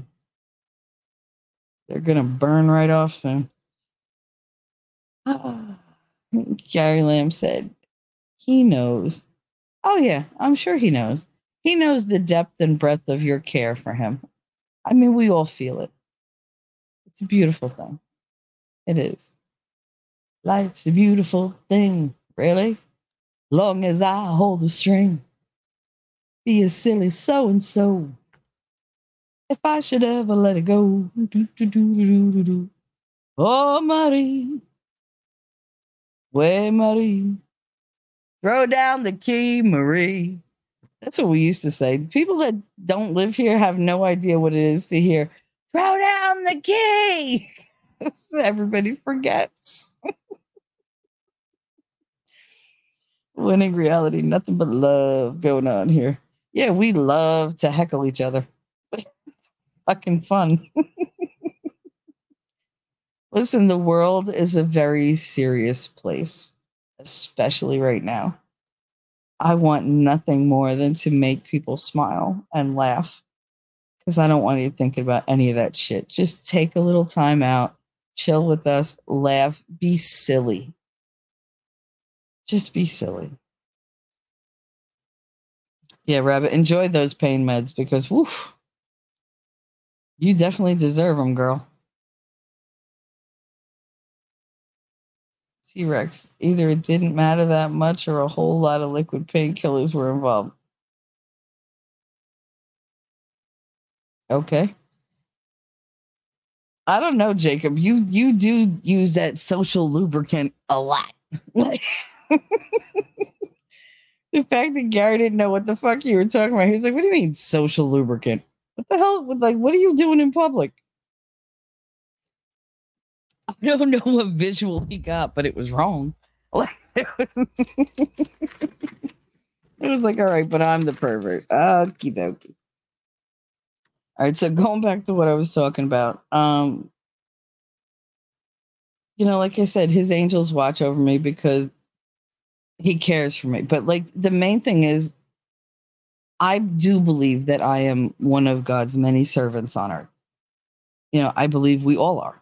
And I do believe that he cares for me regardless of whether I'm doing a good job or not.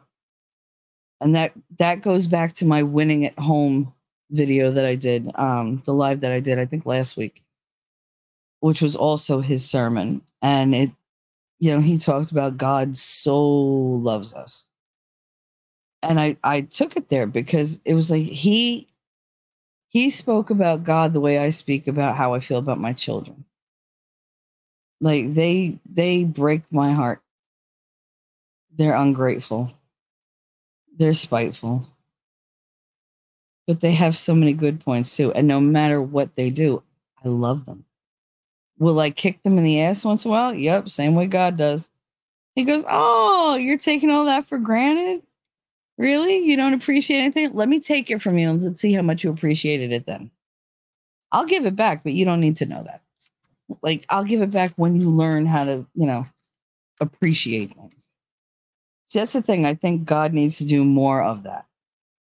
If he puts you in somebody's life and you're doing for that person and they don't appreciate you, I think he should be able to just take you out of that person's life. No muss, no fuss. Like, you know what? I'm going to put you in this person's life who will appreciate you. And then you don't ever have to go back. Sometimes God will auto-correct you.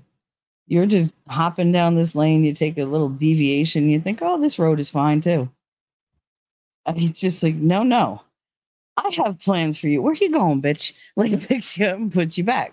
I have a feeling God does that with me a lot.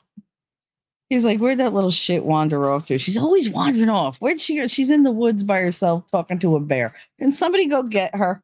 Please. Like, before she gets eaten by my damn other creation. Go get her out of the friggin' forest. You know, oh, look, Michelle's sitting there playing with a lighter and some hairspray. How about we take the hairspray away and just make her take a nap? Okay. Like, I really feel like God's like, oh God, today's one of those days where we all got to be on high alert because this bitch. I'd be very disappointed if God didn't look at me when I got to heaven and go, bitch, really? Get in here. Like I just wanted to shake his head at me with a smile on his face. Like, did you have fun? Was that fun for you? Okay, come on, let's go. It's about time you got here the right way. Come on. Everybody's waiting. Honestly, the first person I want to see is Daddy. That damn Dolly Parton song with Brad Paisley. Which, thank you, T-Rex, for ruining one of my favorite singers. Just because his last name is what it is. I'm just going to have to call him Brad with the bad last name because I'm not calling him that thing anymore. They did a song together, When I Get Where I'm Going. And they said, you know, when I get where I'm going,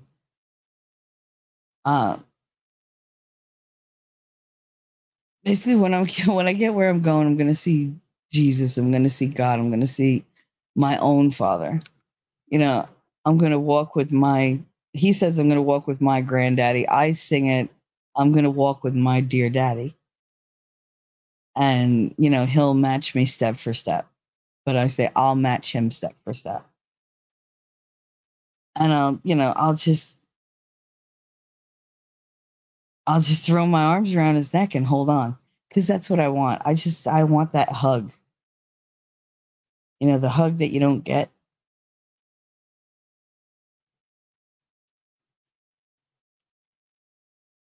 Heaven better be all that I think it's cracked up to be, or me and God will be having words. Because I didn't stay down here, suffer my ass away all these years to get up there to do the same. Just saying, we've had this discussion, bro. I don't like it. I need a little reassurance in my life. I spent a lot of time talking to my ceiling, like so much time. You have no idea. I'll be talking to you guys and I'll say something. I'm like, oh, he's going to run with that. I just look at my ceiling. I put one finger up like, don't do it. Don't. Like, I'm just like, don't mess with me. Let that one go, please. Thank you. But Lass said, I'm not feeling up to a yard sale and managing twin 4-year-olds. Why do it by myself when I could do it with my husband tomorrow? See, that's excellent time management, I feel. And that's a lot of self-care. So good for you. In other words, fuck that. I'm not doing that today. I got enough to do. He could do it tomorrow. Yeah, no. Besides, it's more fun when you do it together. If you go out there by yourself, it's just meh. And an oldie but a goodie. What was an oldie but a goodie? Me yelling at God? Because that happens all the fucking time. Forever trusting who we are and nothing else matters. What are you talking about?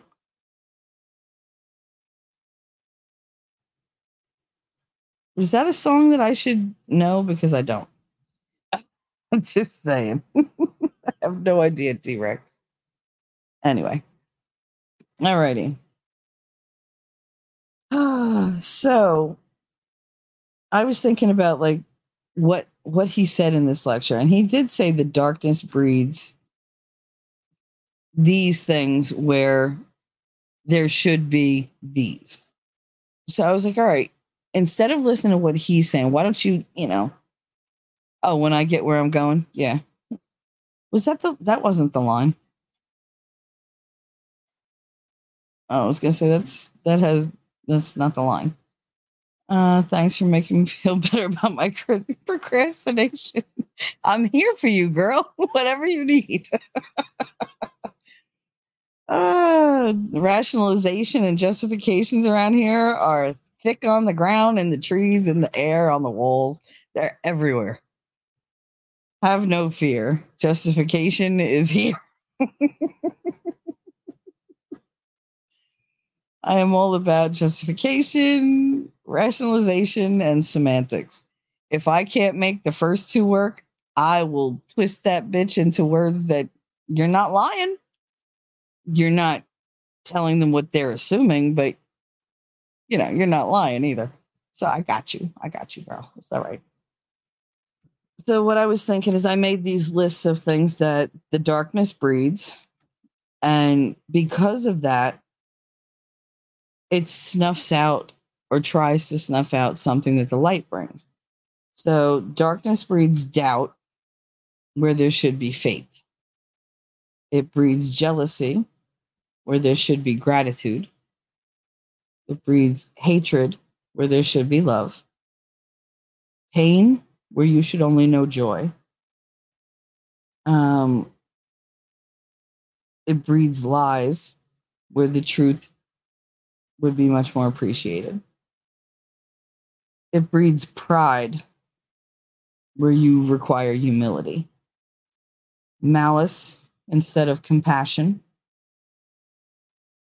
And it breeds failure instead of glory. And what I mean by glory is I don't mean, riches. I don't mean, being number one at everything. I'm mainly talking about the glory you feel when you accomplish something.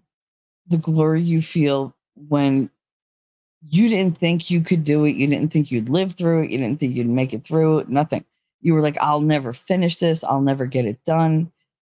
But by the grace of God. And most of my life is, by the grace of God go I. Because he's literally plucked me out from death and said, no, not today.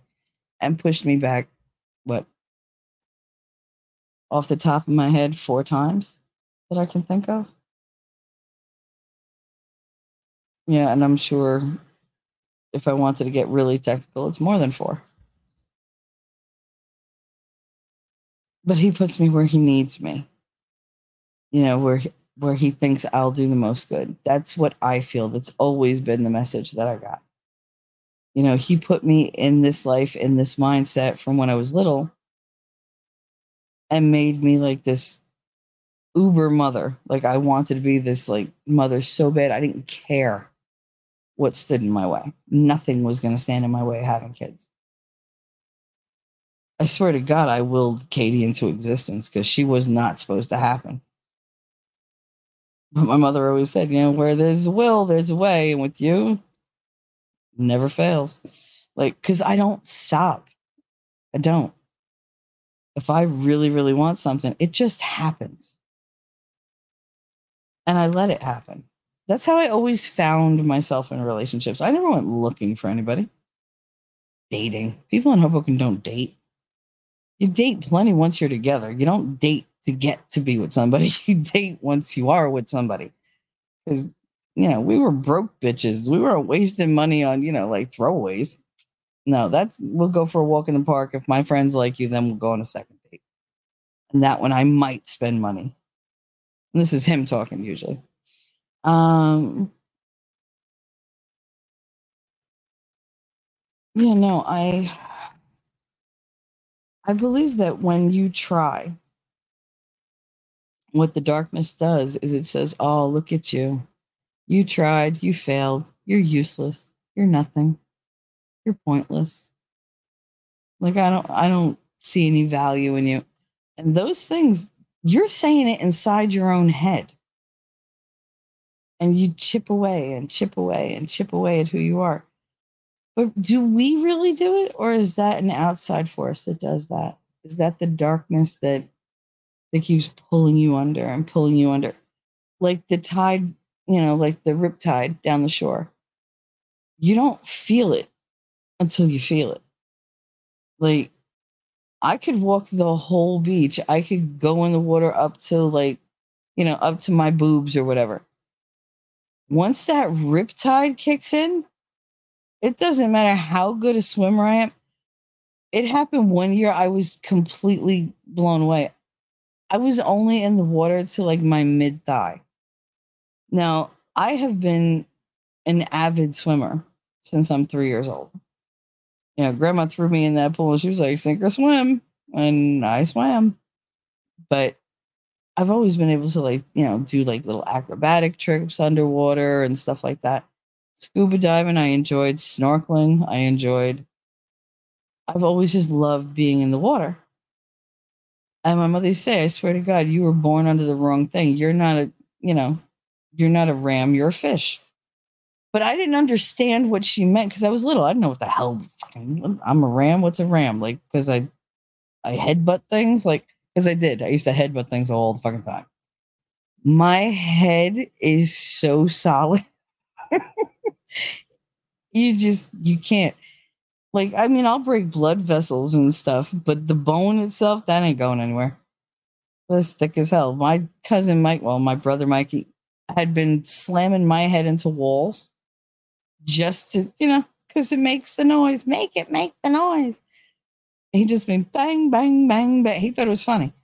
But he was 9 months older than me. So it's like, hello. But yeah, no, he was like, it's all right. It's all right. You don't care. You don't care, do you? You don't care. You don't. I was like, no, I don't care. I was a very brave, stupid little child. But yeah, no, he used to bang my head into the wall. Because he was frustrated with his life, I guess. I don't know. He never got in trouble for it because he was a boy. And then one day, that was when I bit him. And I was literally hanging from his chest. I was like 2. And my mother grabbed me and bit the shit out of me. And she was like, you never bit after that, bitch, that you know of. I just learned to be more selective as an adult. What the hell? There's always a tiny light somewhere in the dark. You just have to find it. Absolutely, Rabbit. Absolutely. And I have found so many lights in the dark that I didn't know were there. They were just calmly just in the background, just hanging out all over the world. when you come out of something traumatic and you find all these people who want to support you and want to care about you and tell you, because it's one thing, a lot of people care about everybody else, but they don't tell them, which I feel is a disservice. You know, even if you care about somebody to a degree and they don't care about you the same way, it's okay to tell them. You're not telling them to make them feel guilty or to feel obligated. And if you are, fuck you. You know, like that ain't cool. But like, I don't do it like that. I've just gone through my life losing people and not have letting them know how I felt about them. I mean, my last words to Daddy were, "I hate you, drop dead." And then he did. So I didn't get to talk to him. You know, he didn't want me to see him in the hospital. He didn't know that I was outside his door the entire time at 13 years old.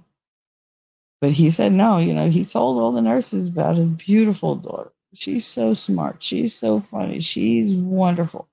I love her so much. Like, he waxed poetic about how wonderful a daughter I was. And I really wasn't. I was just kind of there. I don't know if he knew that there was a difference between being a good daughter and being a bad daughter. I wasn't necessarily a good daughter. I just wasn't a bad daughter. So I was like, I mean, I could have done things a lot different. You know, I could have taught my mother from the ground up instead of just being one emotional trigger after another. But I mean, that's where I wound up. That's what we knew. We didn't know shit about psychology, and we sure as shit didn't have access to it. Medical books? Oh, no.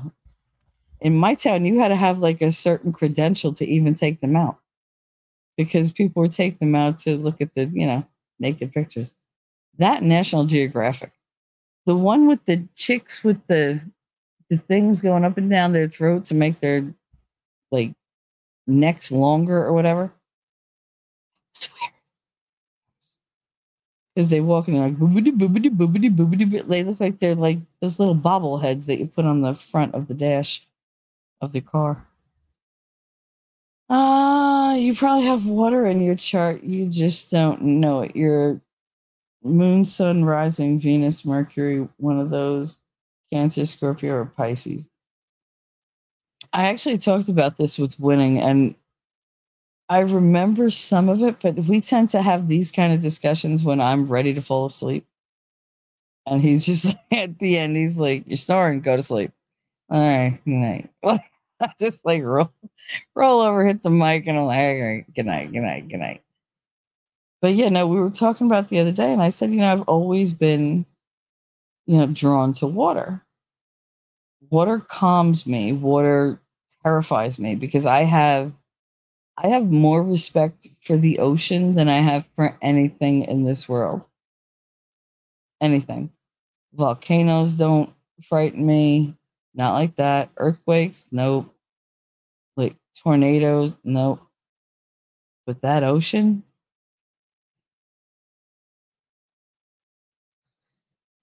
Like I said, I love the ocean. I love swimming. But I do not take chances in the ocean. I've seen it rip people away from me right in front of me. My Aunt Holly, right after she had my cousin Jennifer. Wait, I got to get more comfortable, because as I talk to you guys and I relax, I kind of start to like slide down the recliner until I'm almost laying down. And then I'm like, fuck, now I got to get up. I don't have to get up. I want to sit up because my back hurts. But Volstorm, I didn't see National Geographic. I had Sears. Come on, you didn't have the dish lip people? Like the ones with the big freaking plates in there? Oh, come on. They could play jump rope with their lips. It was fantastic. Yeah, so anyway, so I went over the thing with Winning, because we were talking about, you know, I used to go scuba diving with my uncle. We dove a lot of wrecks or whatever. And I went out with my Aunt Holly and with him right after she had Jennifer. And I said, you know, pregnancy really does change you and you don't realize it.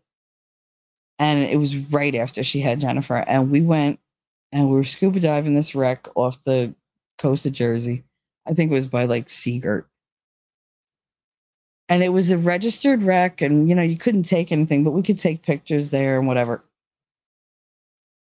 And we did the whole thing. And she lost her weight belt, which was really upsetting because she was like this teeny tiny thing. So she just whoop, right to the top.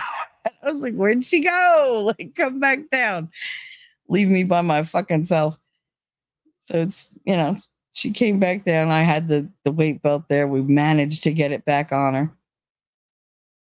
And then we're diving this wreck. We go up and the day had turned in like the 40 minutes we were down there. And when we came up, it wasn't sunny anymore. And the water was not calm. It was dark. Like a storm had rolled in super fucking quick. And we were not ready for it. But when she came up, I had come up just before her, but I was a good, like, I don't know, maybe 25 feet from her. And my uncle's boat was off to the side. He had this giant fucking yacht, because of course he does. And he was over there. He had the baby, you know, he had his friends there. And I popped up first and like I gave him the thumbs up that I was good.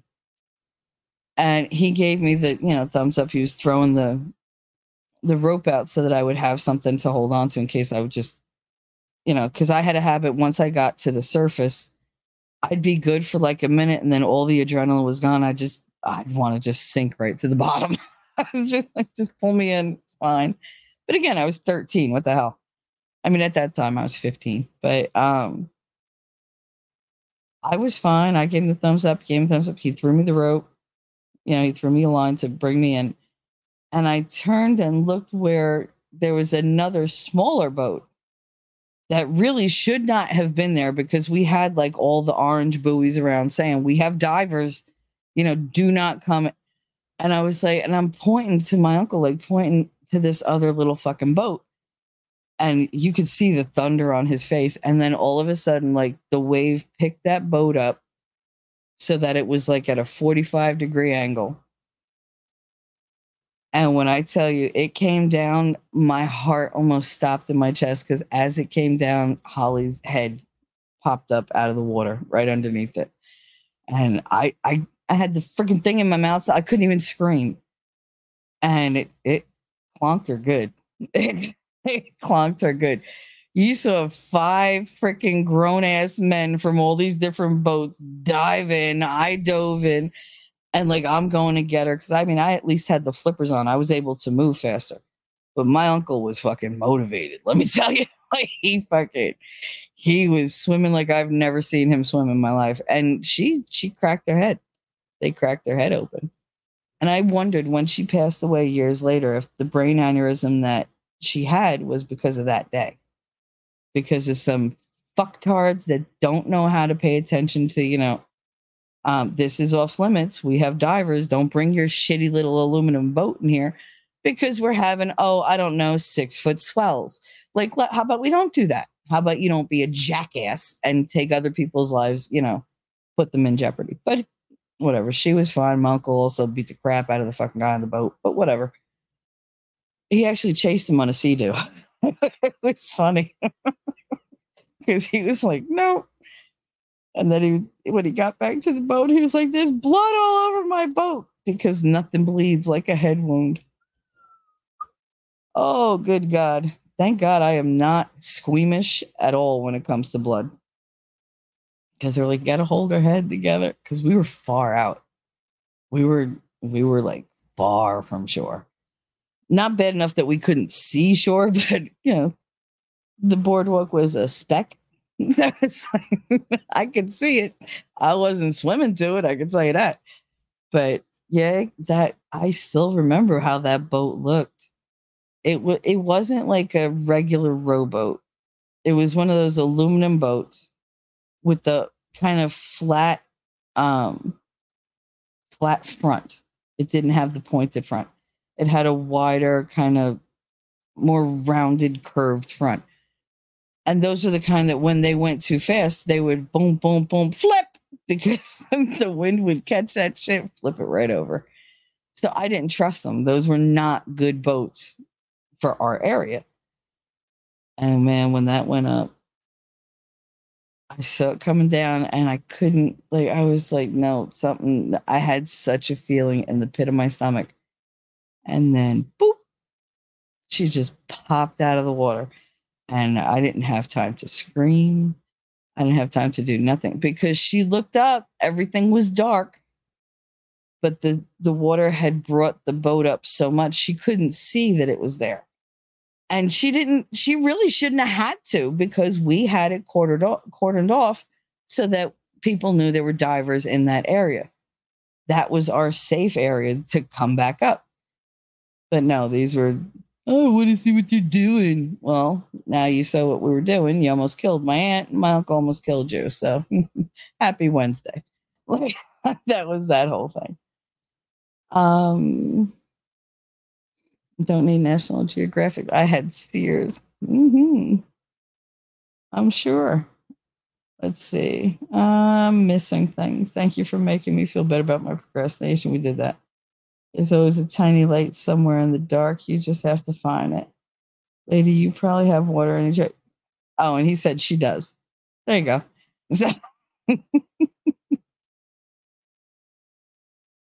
Aries sun... Aries rising, Cancer moon, if I remember right. Well, don't forget, we also had to kind of look at my chart because I have my birthday, but I also have my due date because I was, you know, my mother held me in an extra 2 weeks. Well, 2+ weeks. I was supposed to be due on March 17th.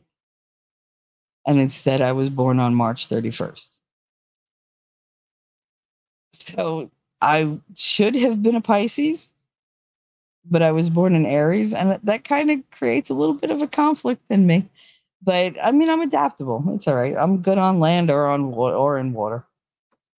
I can go with the flow, or I can climb every mountain. Not right now, but you know, I need like a slingshot or something. Somebody just pull the slingshot. Woo! Oh, she cleared the mountain. Like in the end of Robin Hood. The one with Kevin Costner, when him and Morgan Freeman get catapulted by Christian Slater over the wall, and all you hear is Christian Slater go, "Fuck me, cleared it." That was the best line in the fucking movie because it was just so Christian Slater. It was so great. Fuck me, cleared it. And then he goes, oh, and just walks away. Oh, God. Lady Autumn Sky. There, I see Lady Awesome Sky. That's what I keep calling you. There's a website you can put in the day, time, place where you've been, and it tells you the placement at that moment.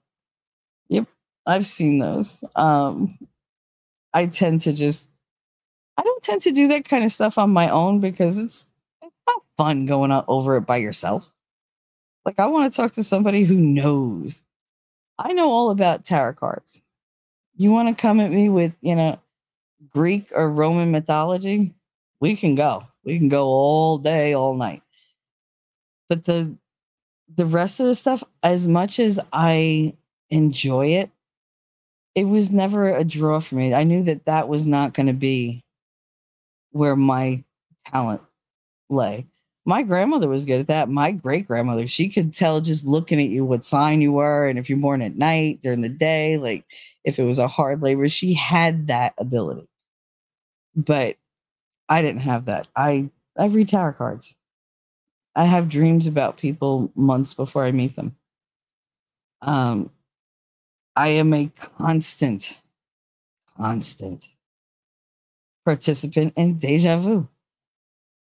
Deja vu happens to me at least 4 or 5 times a day without fail. I just don't say anything.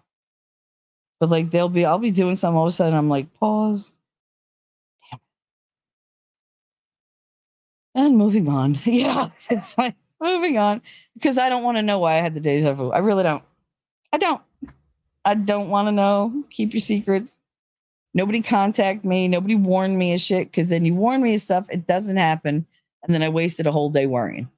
So just no. Let's see. The moon rules our instincts, behaviors, responses, needs, and emotion. Cancer is a water sign. Sun rules ego, goals, acts, wants, and identity. Rising rules persona, embodies, expresses, and presence. Persona embodies, expresses, expressions, and presence. I don't get that one. It all sounds very cool, though. John Boat.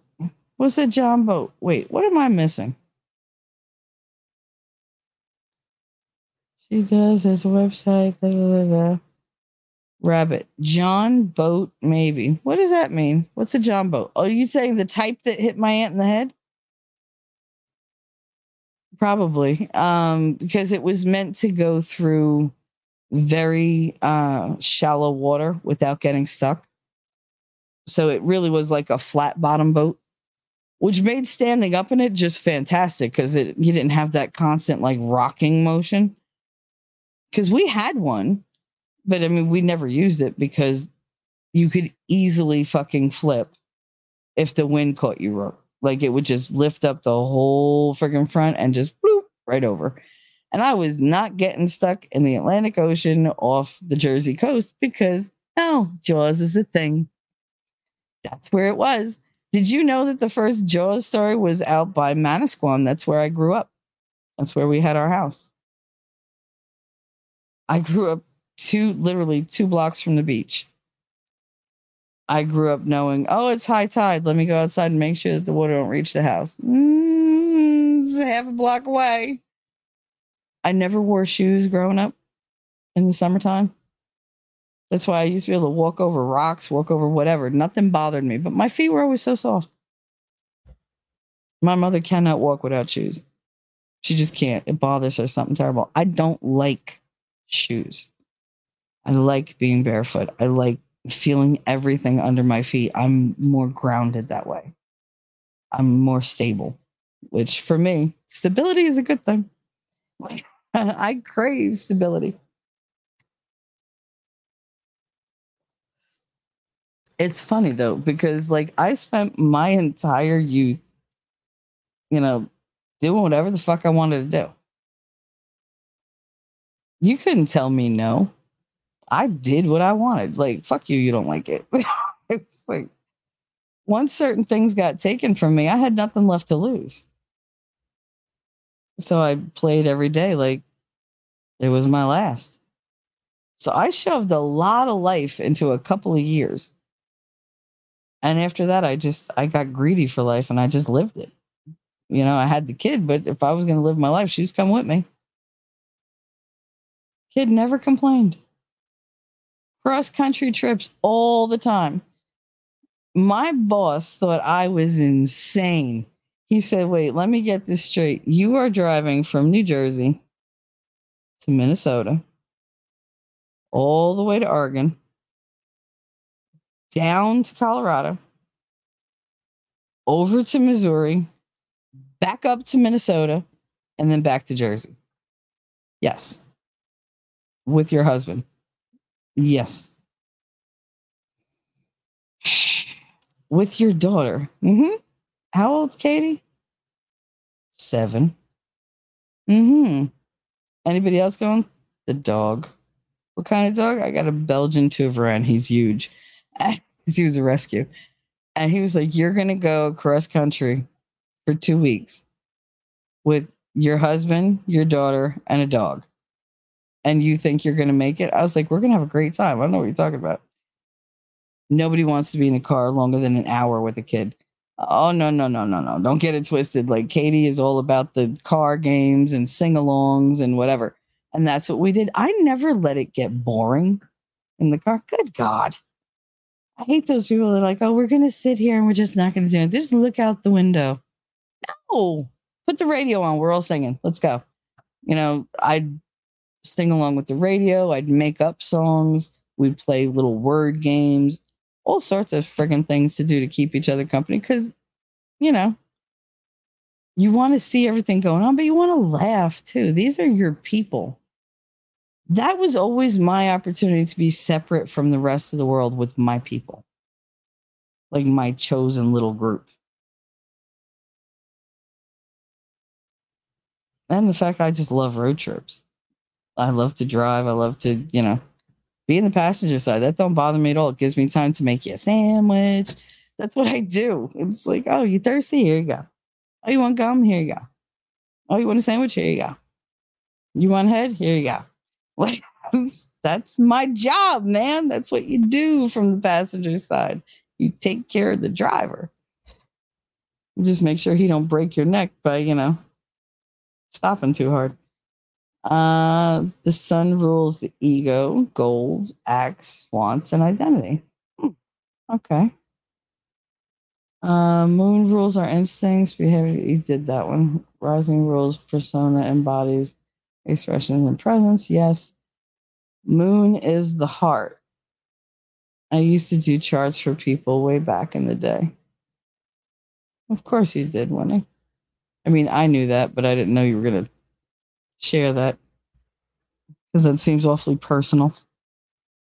Weirdly enough, that seems personal. Not all the other stuff you talk about, but that seemed personal.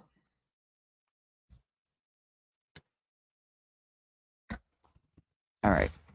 And yes, he did do my chart at some point. I just don't remember what was on it. He'll have to do it again.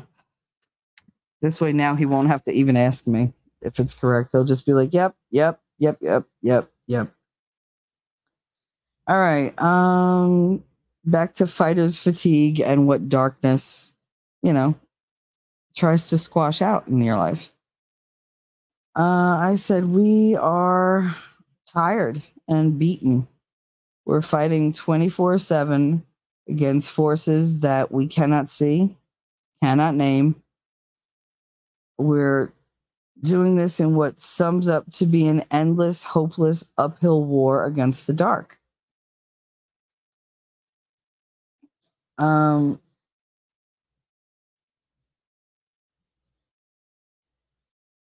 Yeah, this says... Regardless of the fight we have against the dark, if you ask God for help, he will bring you gifts of regeneration to lift you back up and ready you for the battles yet to come. The light of God and the light of the universe that he created was made to combat and conquer the dark. With the light, we conquer fear and despair, replacing it with courage and hope. We conquer apathy with our empathy.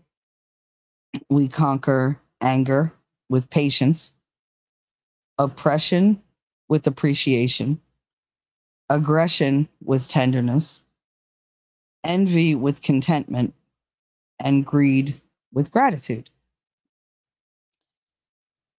When you're human, everything is big. It's bigger than life. It looks like it's unattainable. It looks uncontrollable, especially if it's light versus dark.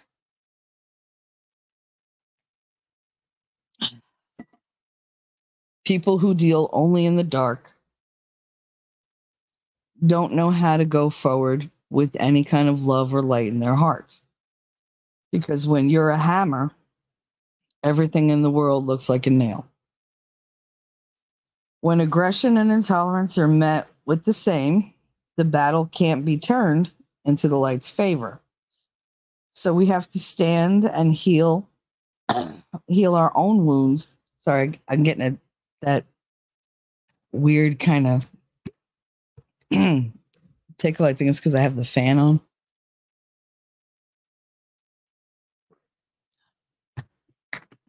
Oh, no, that's what it is. Stupid. Let me just do something before something else happens that I can't speak. Just can't breathe. And that should take care of that. All right. Ah, that's much better. Mm-hmm. I forget sometimes because I'm so used to just letting my asthma attacks pass. But when I'm on here and I'm trying to talk and I feel it, I start getting like that little bit of panic if I don't recognize what it is. Because I'm like, God damn it, I just want to talk and I can't. I keep coughing. I keep doing this. I keep doing that. It just sucks. But at least this time I was like, oh shit, no, asthma attack is coming. Let's head that off. So see, now it doesn't tickle. That's great. What did I write? When we stand and heal our own wounds, there's progress towards the light. Where we are open and honest and eager to offer strength to heal others, we are one with the light. It's then that we can conquer the devil himself. And I do feel that way. But there was another... Okay. See, when I start thinking about things and I write notes, and unfortunately they don't fit in with the notes that I wrote. So I'll write them like upside down and drive myself crazy. Because that's my way of saying this deviates from what you were saying before, bitch. But I ran out of room, so we're putting it here. And I said, God will place before you all that you need to stay in the light until you're reunited once more. And that is my main thing. Like, we all come from the light. I mean, you come from dirt, but originally you come from God, and he is the light. You know, even if you're just talking about the universe or whatever, the light is what created us. We were all born from it. Darkness wasn't introduced until the first transgression was made.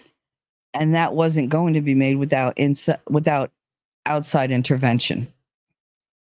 Like, Winning and I were talking about the Garden of Eden and the very first woman and man and how they were both created equally from the dirt.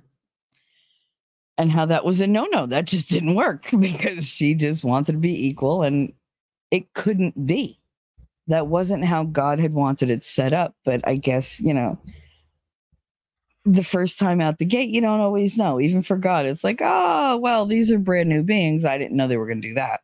So it's like, let's start over. But then he didn't want to start over because he said, I created you. I can't destroy you. If I destroy you, I destroy, you know, everything. Because I'll say I've made a mistake.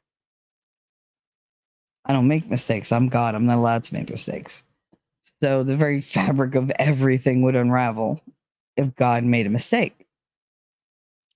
So the way I always interpreted it was Lilith was the first female and God didn't do away with her because he didn't feel she was a mistake, but she wasn't suited to Adam.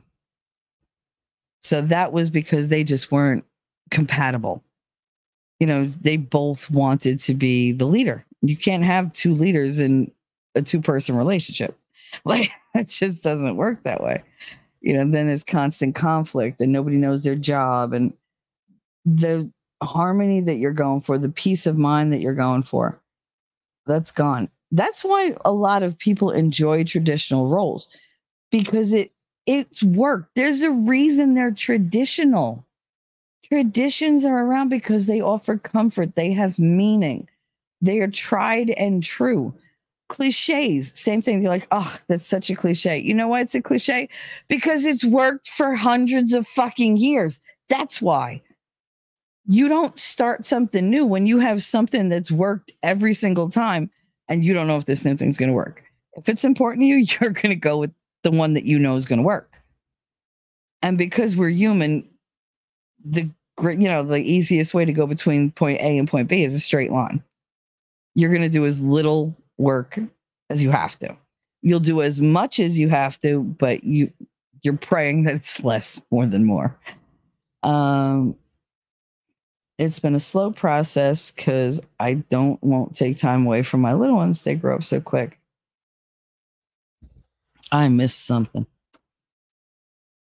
Mm-hmm. Oh Lord. Moon is the heart. I used to do charts. sun is the self, and rising is our outward appearance and gifts. Those are my high-level explanations. Oh, okay. I don't talk too much about my astrology knowledge much anymore. At Winning, just when I thought I couldn't like you more, I found out something else about you. And I'm like, damn, I like him. Right? It's fucking annoying, isn't it? I've been trying to get back into all that stuff and was intrigued by before. Oh, the stuff that you were intrigued by before when you had twins. Yeah.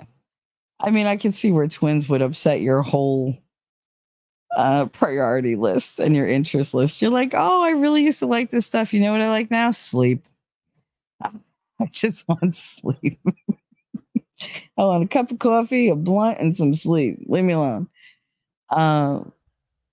No, people who only deal in the dark are called prostitutes, and they work on Ridgewood in Daytona. Wow, Jacob. Okay. They're called prostitutes, and they live on Ridgewood in Daytona. I told you that Tommy's from Daytona Beach, right? Well, not from there, but I mean, that's where he lived once he moved to Florida. He's from here. There's no denying that. Lady Autumn Sky, it's been a slow process because I don't want to take... No, absolutely. You know, the kids always come first. Always. However, YouTube has slapped my ass. I only have 55 subs and barely 500 watch hours. How do you only have that many watch hours? We all watch your stuff. And they're showing commercials before and throughout my two videos. So now I'm going to need my cut of that.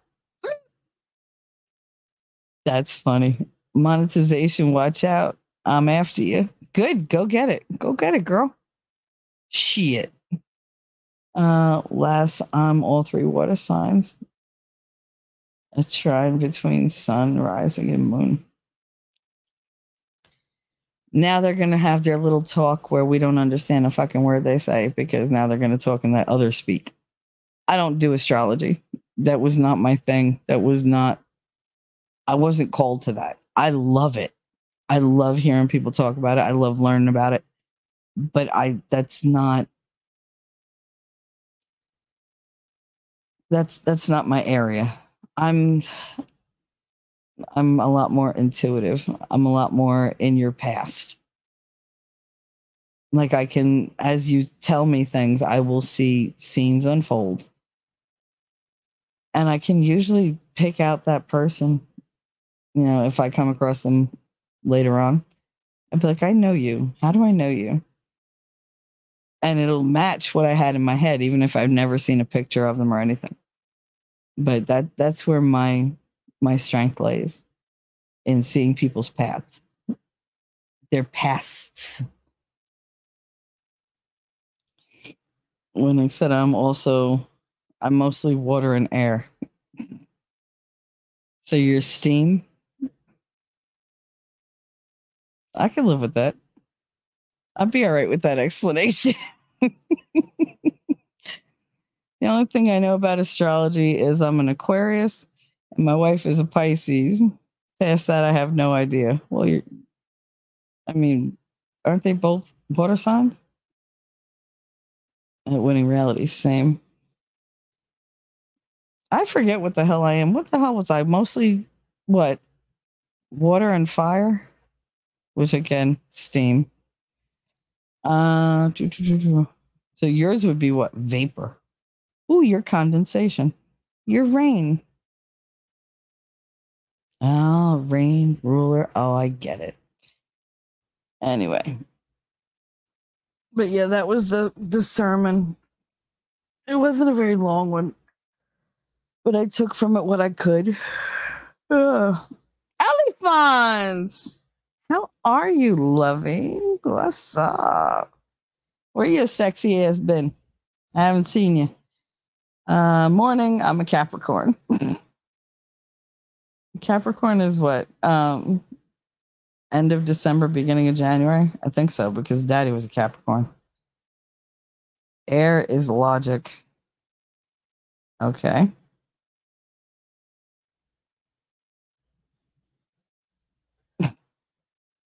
He's just going to sit. I know you have like meetings and stuff, but at some point you're going to have to just jump in here one day and just talk to them about it.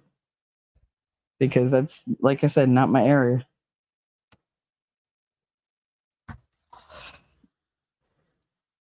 No, Pisces is water, Aquarius is air. There you go. I'm a Pisces and 3 of my kids are Aquarius. Is that good or bad? I don't know. Like everybody in my family, they're either Pisces, Sagittarius, or Aries. Winning. I just finished my meeting. Okay. My StreamYard is your StreamYard. If you want to hop in and talk about it, I will be more than happy to sit here and listen. Elephant, December 21st to January 21st. Yeah, that's Capricorn, isn't it? Because after that is Aquarius. After that is Pisces. And then Aries. Taurus. Aries, Taurus. Gemini. Cancer. Leo. Virgo, Libra. Scorpio, Sagittarius. Back around to Capricorn. Pretty sure that was all of them in a row. Your sun connects to my moon, Lass. Ooh, that sounds kinky. I don't even know what my daughter is. Guess I should look into that.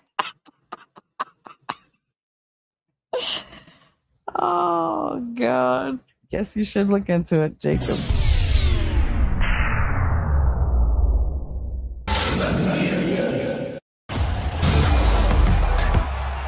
is a friendship that'll never ever end. Hello, honey. Everybody, Winning Reality. Are you muted? Am I? Am I muted? You were. Not anymore. Greetings, winners. How you doing? How you doing, Shelly? Good morning. I'm wonderful. How are you, morning, baby? Afternoon-ish. I'm good. Yeah, I figured. I figured I'd jump in. I was looking for your chart because I remember I did it a long time ago. I couldn't find it. And I figured you did it. I believe April 17th. Well, that's a damn good memory. But I can't find it anywhere on my. You literally scratched it out in the last 10 minutes that we were speaking that night. Because you were like, I got to do this because I'm curious. I was like, what? Do you know what time you were born? Yeah. Yeah, good. And you were like, wait. I think it took you 3 minutes to tell me all about me. I was like, okay. I don't understand none of that. But I was like, all right. Yeah, it's lady loves your intro. Thank you. It's interesting how many people who do tarot don't understand astrology. It's like that's a totally different thing. But it is a. It depends what type of tarot they do, though. I guess. Some do astrologically based tarot cards. I don't. Mine are all story based because that's where my strength lies. Stories. It's lost in the. It's lost in the. In another world of my files somewhere if I have it still. I swear I thought I took screenshots of it. I just can't seem to find it. But I figured I could do it again just if people were curious about your chart. I really wish I'd saved it. Pictures? I don't know. Oh wait! I found it. So you just leave him alone for a while and he's fine. Oh, I can't read it, though. It looks like crap. Oh, my goodness. That's because you wrote it at 7 o'clock in the goddamn morning. Jesus. Yeah, it's all messed. You were barely coherent. I was just like, okay, go to sleep. New Jersey, March 31st, 74. Time was 8:04 a.m. All right. No, 8:54. 8:54. Okay, close. Mm-hmm. Okay. 4. That's what I make sure. Now I want to make sure I have it right. March 31st. Okay. Update Libra. Y'all can tell me about that, I'm sure. Okay. USA. He doesn't go just by your sign, Jacob. He literally puts all that little information in and, I don't know, triangulates your soul's destination or whatever the fuck. I don't understand how it works. I'm just fascinated when I just sit there listening to it. All right, let's see if I had this right. Yeah, your moon is in Cancer. Oh, yeah, I'm sorry. Taurus rising. That's right. Taurus rising. It's a very unique rising sign, but it's like, and then Cancer, Moon, Aries, Sun. So last, there you go. I wanted to make sure she had it. She seemed very interested in it. And let's see. Mercury is in Pisces. That's it. I knew there was a Pisces in there somewhere because, you know, you can usually tell where the Mercury is going to be by basically the time of month someone's born. And if you know the signs, then you could say, well, you know, if you're late in a month, you're usually going to be the next month's sign in your Mercury, because that's the way Mercury travels. It travels very fast. So, so she's late March. And then so, this, yeah, Mercury is 13 degrees, so she's still in March, so she still has Pisces. She's, yeah, a little bit further along it would have been into air and into because Aries, Pisces, Taurus, no, Pisces, Aries. Sorry, yeah, you would have been into Taurus. My bad. I think I ran a retrograde that month. That's why it's so late. That's interesting too. Your Venus is Aquarius. Your Mars is Gemini, and then we get into some of the outer planets, which a lot of us generationally share. But what's important here is your Saturn, which is Gemini, because Saturn is an important planet in one's chart because it denotes how your Saturn return will go down. And we actually have the same, so we match up in some really good positive ways here. She has a lot of nice trines in her chart as well. That's where this connection is like 3 points. It forms like a triangle. Mm-hmm. And it's very nicely spread out. So having a Taurus rising sign gives you a Scorpio descendant, right? So that's your other water right there. And your Jupiter is in Pisces, and it's a 7-year cycle. And that's your lucky planet, right? It's lucky, the planet of luck. And yeah, I haven't done this in so long. I used to do these all the time. Like the way that I learned astrology was very weird, right? I wasn't into it. I knew like parts of it, but actually it was really helpful in understanding myself in a wild way. And like it was unexpected, like most things in my life. But the boss man, right? The boss man from Road was heavily into this stuff.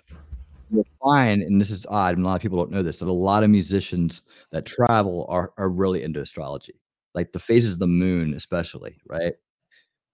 Because you can kind of tell how the world works. It's really strange when you're out there. I call it practical astrology. Like I learned it, practical astrology, like in the moment, like I was learning it from people who understood it very well.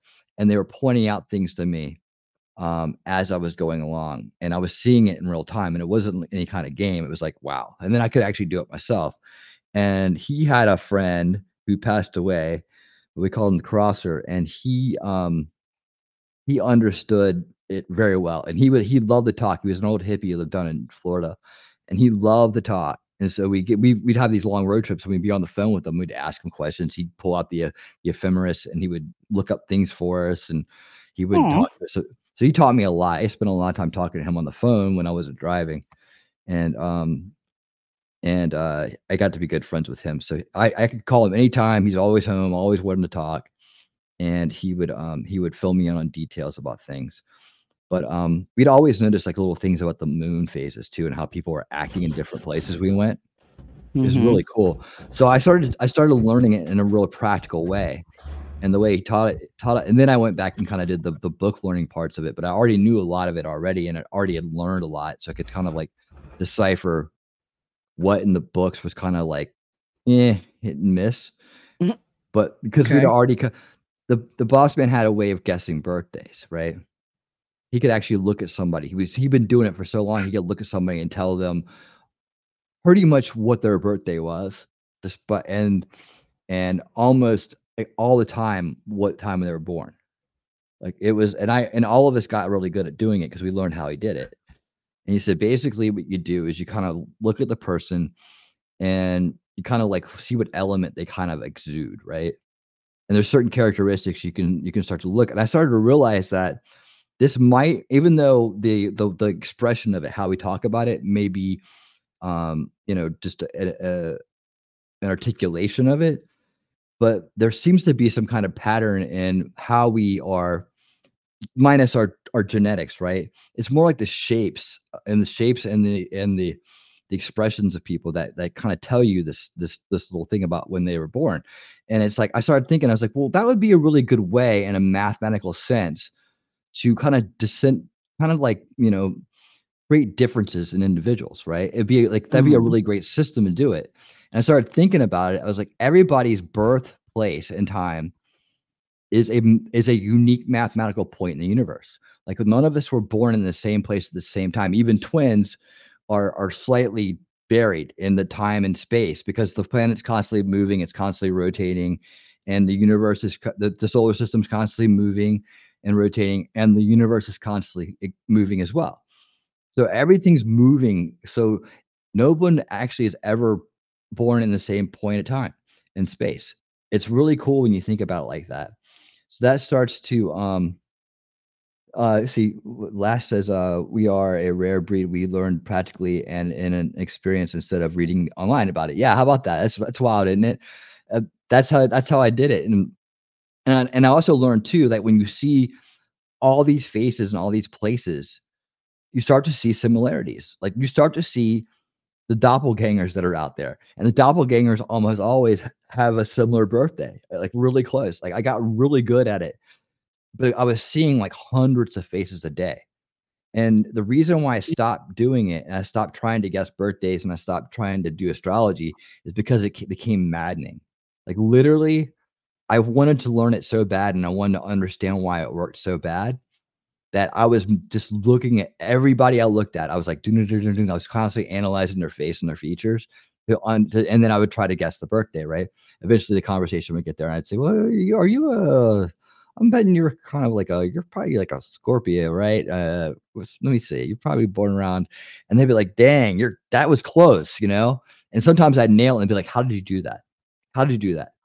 Yeah, it would freak people out. It was pretty wild. But I started distrusting my instincts on it because I realized that, especially when I came off the road and I stopped seeing so many faces every day, that the constant look and looking at new people all the time and doing the analyzation, the scan, was how you got good at it. It was just like you started to see the similarities in what like someone who was an Aries would look like, or someone a Scorpio, or someone who was this and that. And there were some signs that were kind of hard to guess. So if you couldn't really guess it, you would go for the ones that were harder to get, like a Gemini, right?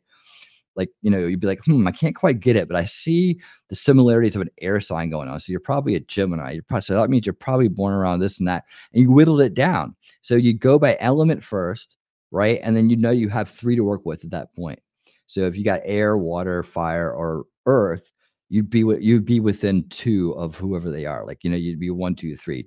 So Taurus, Capricorn, Virgo, right? And so with those, you could start to look deeper at. Those are actually some of the easier ones to figure out. The earth ones are, right?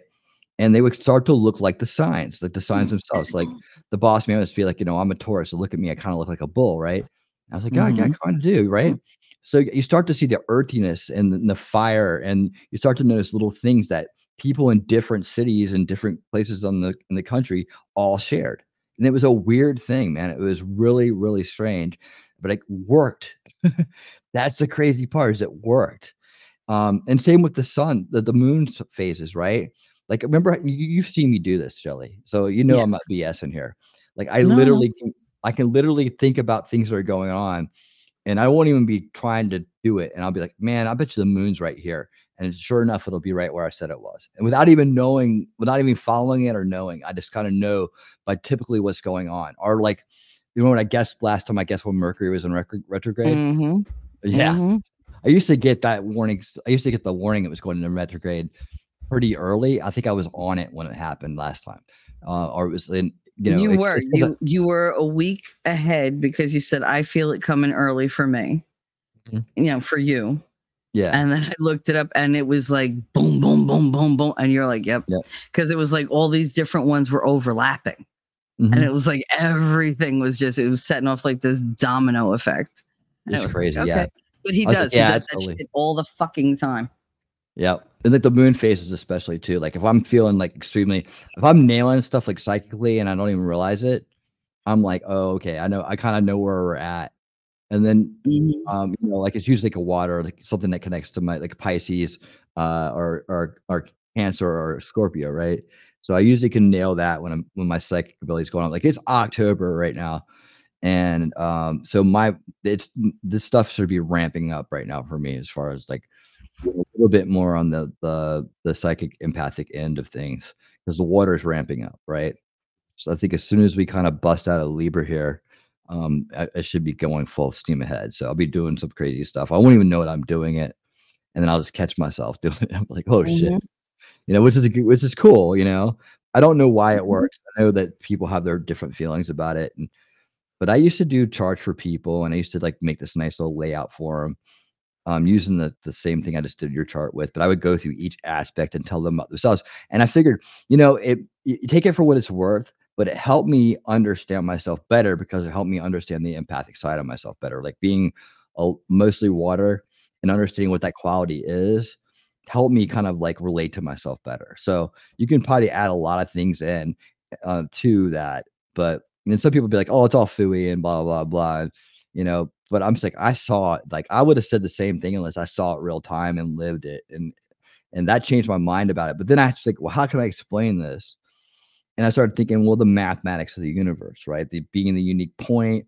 How would you, if you were trying to run a system with, you know, dispersing energy amongst all these people, like, you know, consciousness, and like, how would you disseminate it and make things individual and unique, and how would it all work together? It's totally beyond my understanding, but I would think, well, that would be a good way to do it. You know, some kind of mathematical placement that, you know, that shares qualities, but also makes them unique in a sense. So people who like just look at their horoscope and say, well, that's close and all, but doesn't really fit me or this and that. They're not taking into consideration their rising sign or their moon sign or their other aspects of their chart. And then when you get into charts, those things start to make sense, right? So you can be like, it's just it's a craft. It's a craft. I could have kept doing it. I used to do it for people all the time. I'd meet them and be like, hey, let me do, you know, if they get into it, we'd have the conversation. I'd be like, well, I can do your chart for you. And for me, it was just like learning about people too. And it was extremely wild and accurate. And I put a nice little, like I said, booklet together with pictures in it for him, and it sent to him. Just a nice gift. I never, you know, it was never a business or anything. I just did it as a friendly gesture, and just to help them kind of learn about themselves. And it helped a lot of people. You know, another is like, you know, helping people understand about their Saturn return. Mm-hmm. In that time between 28 and 30, where a lot of people go through this big change, right? I call it like the dot connecting, and what the Saturn return is like this journey from being a, what I call like a baby adult, right, into full blown adulthood.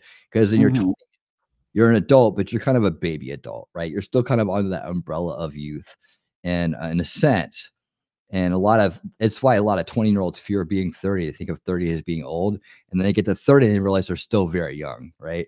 But mm-hmm. they have this new mind. Right. They have this new adult mind that's connected all these dots. Well, you can look at it from an astrology point of view and say, well, that's where Saturn has come back at that point. Right. Saturn is the planet of karma and discipline. And so what it does is it comes back and it looks at everything in your life you've done up to that point. And it starts to decide what you need in your life and what you don't need in your life. And it starts to pull things in and take things away. Right. It decides, what have you learned to this point? What haven't you learned at this point? And so any lessons that are important to you in your life going forward, it'll start hammering you with those lessons, right? It'll start hammering you. Like if you forget stuff and you've gotten away with forgetting stuff, you know, all through your life, when you hit that age, man, it'll start making you pay for that and pay for it.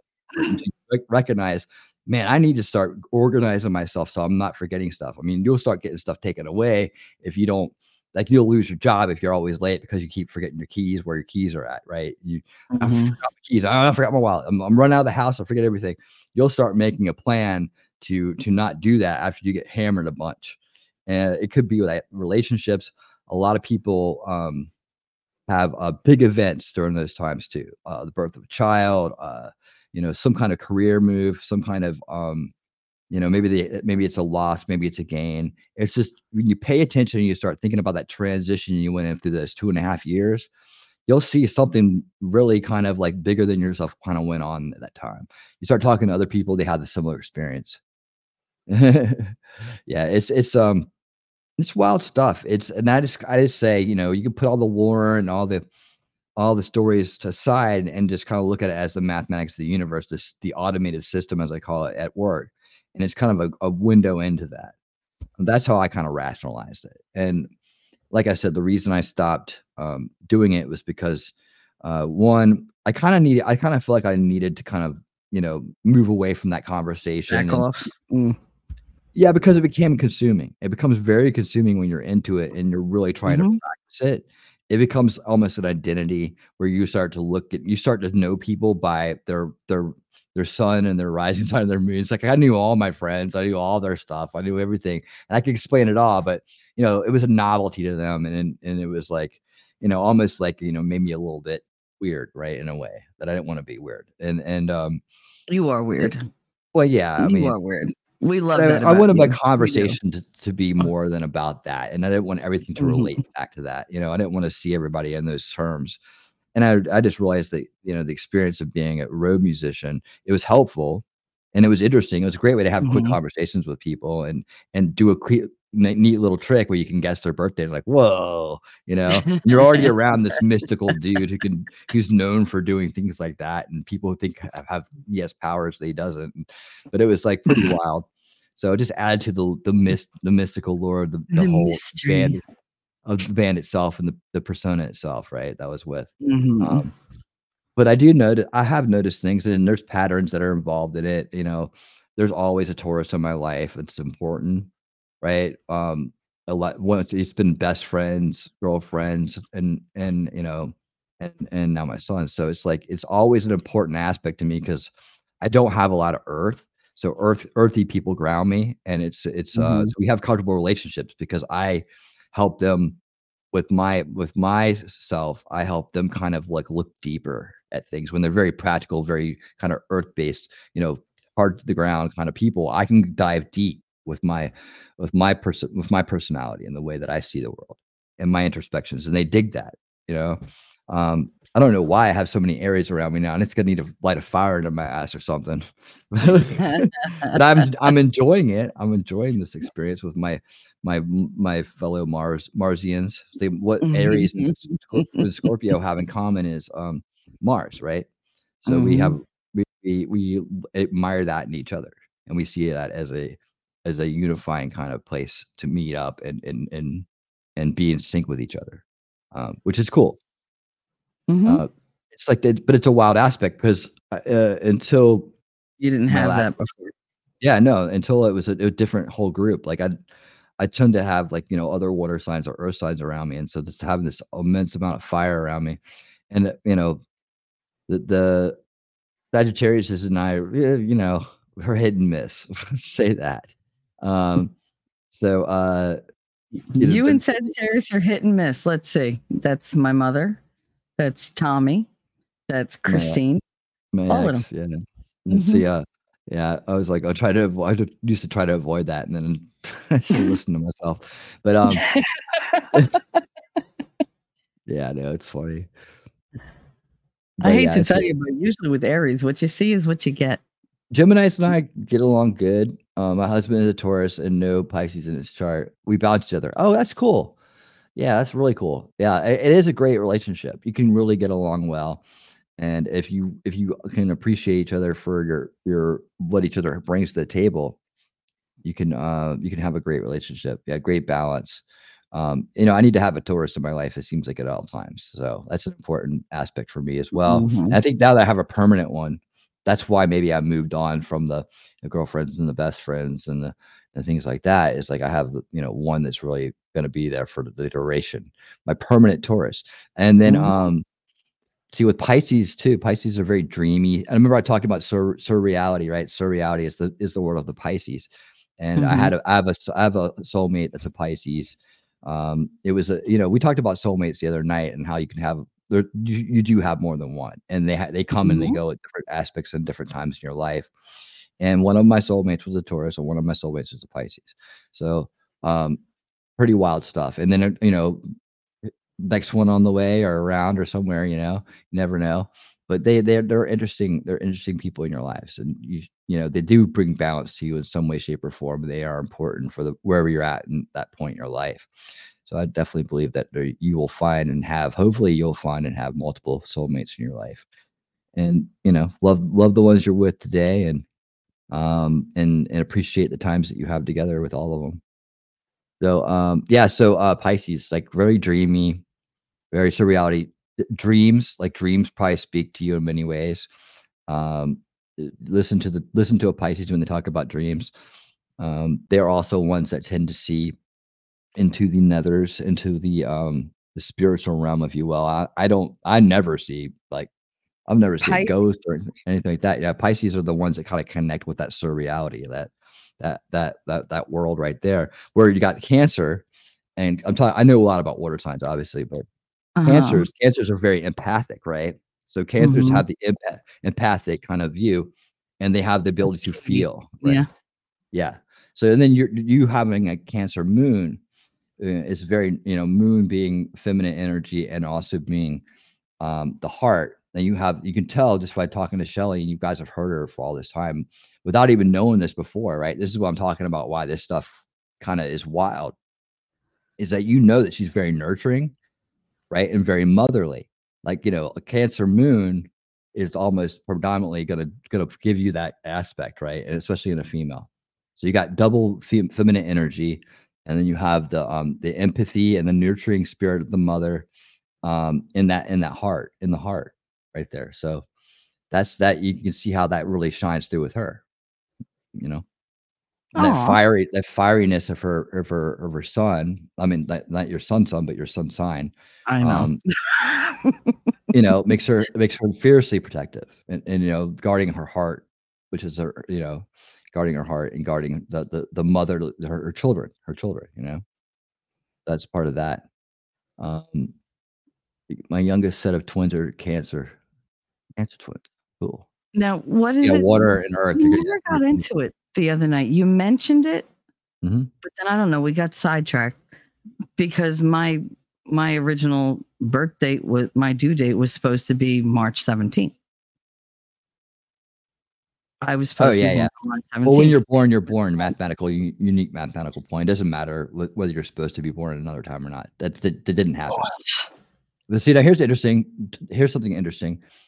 T-Rex is a Gemini, and T-Rex is also heading into his Saturn return because of his age. You can always tell by the age, right? And his Saturn return is in Gemini. Both of our Saturns are in Gemini. So you see the connection here. And who's he come to for guidance? And who's he gaining wisdom from right now before he's getting ready to take this journey to from baby adult to full blown adult, right? He's in this phase. He's asking questions. He's talking to us. He's seeking wisdom. Right. And he's been brought to us. Like the universe puts things together. And like when you start looking at it from this point of view, and some people may say, well, this is all hooey, right? But I'm just saying, like when you make connections like that, you can see, well, okay, he's not somebody else and we don't have our planet and this time in his life, and his Saturn isn't in something else, and our Saturn his Saturn is in something else, but ours isn't. Ours is in his sun. But well, that's an interesting connection, man. It may not mean anything, but isn't it wild that we're all kind of like right here, right now, and this is happening? That's the kind of the way it works, right? Like I said, I don't get too much into the lore-y stuff, and I don't try to get off the go off the deep end with it. But I do look at the connections, and I do look at it as like a mathematical kind of concept, really. I don't know if I have the strength. See, I'm trying to look if there's any more questions since I've kind of just popped into the astrology thing. Okay. She said that she has two sets of twins. Her oldest sets are 17 and her youngest set are 4 years old. That's why you're doing good, buddy. I mean, he just said, I saw what he said. He goes, wait, my Saturn return starts next year. So, oh no. Well, yeah, that's the general reaction when people learn about Saturn return and they haven't gone through it yet. They all go like, oh no, you know, it's the fear of the unknown. But you're already starting to work on yourself. You've already done a lot as far as, you know, you're out there, you got a trucker's license, you have a career going on. Yeah. The things that you need to learn about, you're getting hit with, right? So what did you just get hit with? Those are the things that you're going to get probably hammered with the next couple of years. So pay attention to the advice you're getting. Realize you don't know shit. You're still learning. Repeat, and that's all of us. Yeah. At our time. And, and that's part of growing. That's part of growing and learning. It's like, you know, that's the thing you're going to learn from during your Saturn return too, is that you realize you don't know anything and there's still so much to learn, because, you know, leading up to it, you know, kids are always trying to prove what they know, right? They're always trying to show that they're grown up and they can, you know, and you kind of come into a crescendo in that. And then you'll have the knowledge and the confidence when you go through this evolution, if you know, to understand that it's okay to know that you don't know that much and that there's so much more to learn. That's the beauty of it. And you know, that's the beauty of it. Oh no, hey, and you haven't missed anything yet. Well, maybe you have. I don't think. There's some interesting stuff going on. So I dropped your question a couple charts ago. If it's easier for me to repost, let me know. Oh, hold on. That's why I said repost it. Hi, Inya. She said, "Oh man, hey y'all, I missed something interesting. We had a good laugh before because I told Lass that you missed her last night, and hoped that she would, you know." That she would show up and take it to the fence. And that's when I said, you know, to the fence, to the trees, till the bitch falls to her knees. But nobody understood the joke because we were the only ones in on it. To the fence. Bitch, do not start me again. I went for like 20 minutes before. They take it to the fence. Okay, so you know what? You're good at all this intuit thing, like intuiting, you know, what's going on. Explain to me why in the last half an hour, I got a phone call from my daughter's father, a phone call from a girl that I worked with for 11 years that I haven't heard from in about a year, and I got a text message from another girl who's good friends with her that I haven't worked with in 2 years that says, hi, long time, no talk. It's Angie. And I'm like, why is everybody texting me and calling me right now? Like, why now? Why? Because you're putting shit out there. What are you doing? Like, are you attracting them? Because stop it.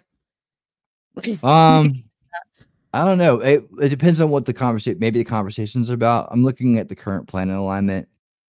We got the sun, moon, and Mercury all in Libra at the moment. It's weird. The text from Angie is long as fuck. And it's weird because she doesn't text things all at once. She texts in like little blurbs, and she put, hi, long time, no talk. It's Angie. I've been thinking about you. How are you? How are the kids? I've been having a lot of shit going on here. Text me. I need to talk to you. Hope you're well. Miss you, girl. Had so much fun with you. Please call me. So it's like, what the fuck is this? Like, and this is all in a minute. She sent all that one after another. Boom, boom, boom, boom, boom, boom, boom. And it was just like, I looked over. I didn't even know that anybody was trying to contact me. I was like, oh, what time is it? Because I got to be on Gary's at 12. And it's like, why are all these people contacting me now?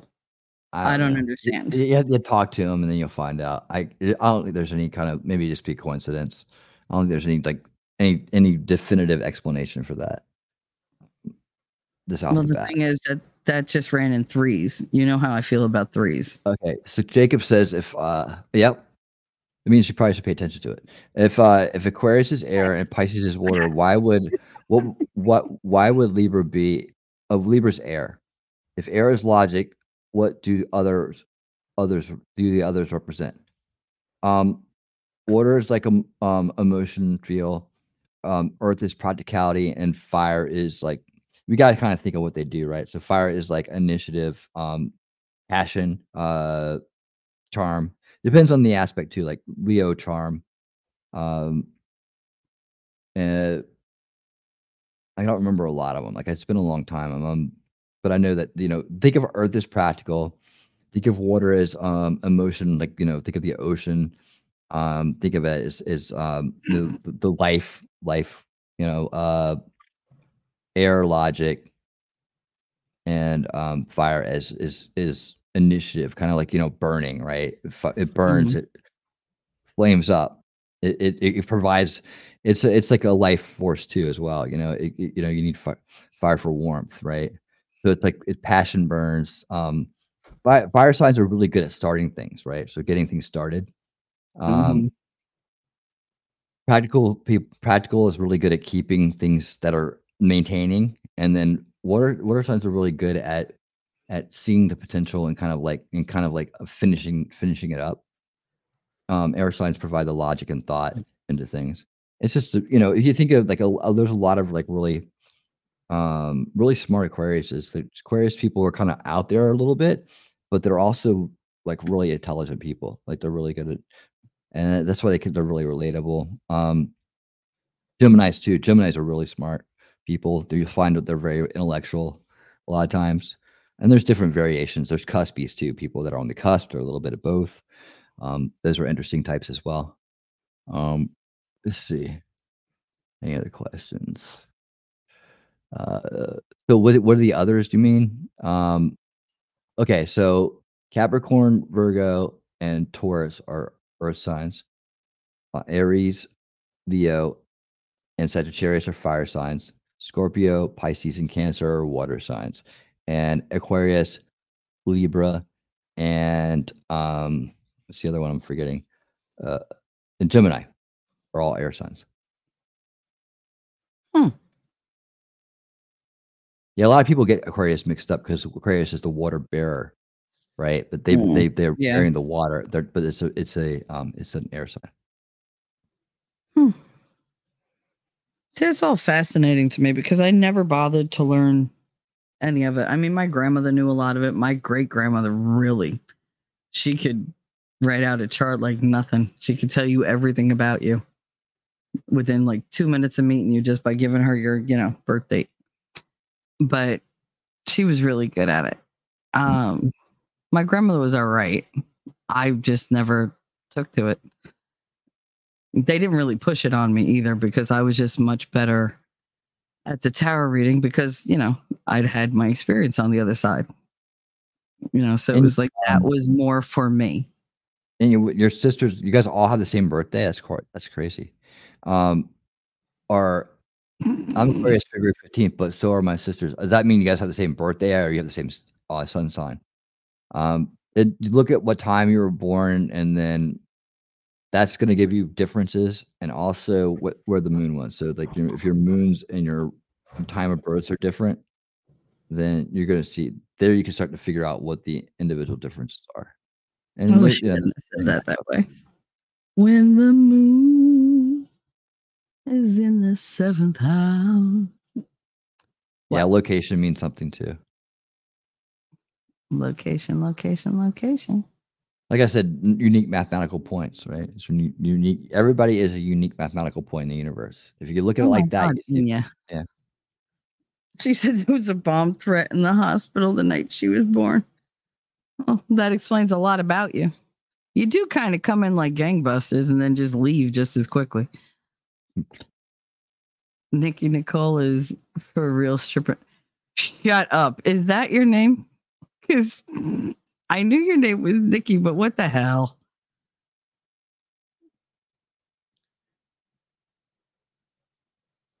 That's funny. What was I going to say?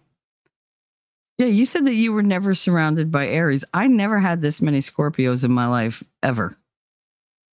I avoided Scorpios at all costs because they always friggin', it's like, I just can't win. Shut up. But I just can't. Like, getting into an argument with them, it's just like, oh my God, stop. Because they'll keep going. every fucking time. Every time I think I'm getting ahead, they're like, nope, pull your 4 feet back. It's like, so I just can never gain any ground. So I just stopped. So you, you just had a sign, so it's like, mm-hmm. So you just had, now you have a permanent one. Mm-hmm.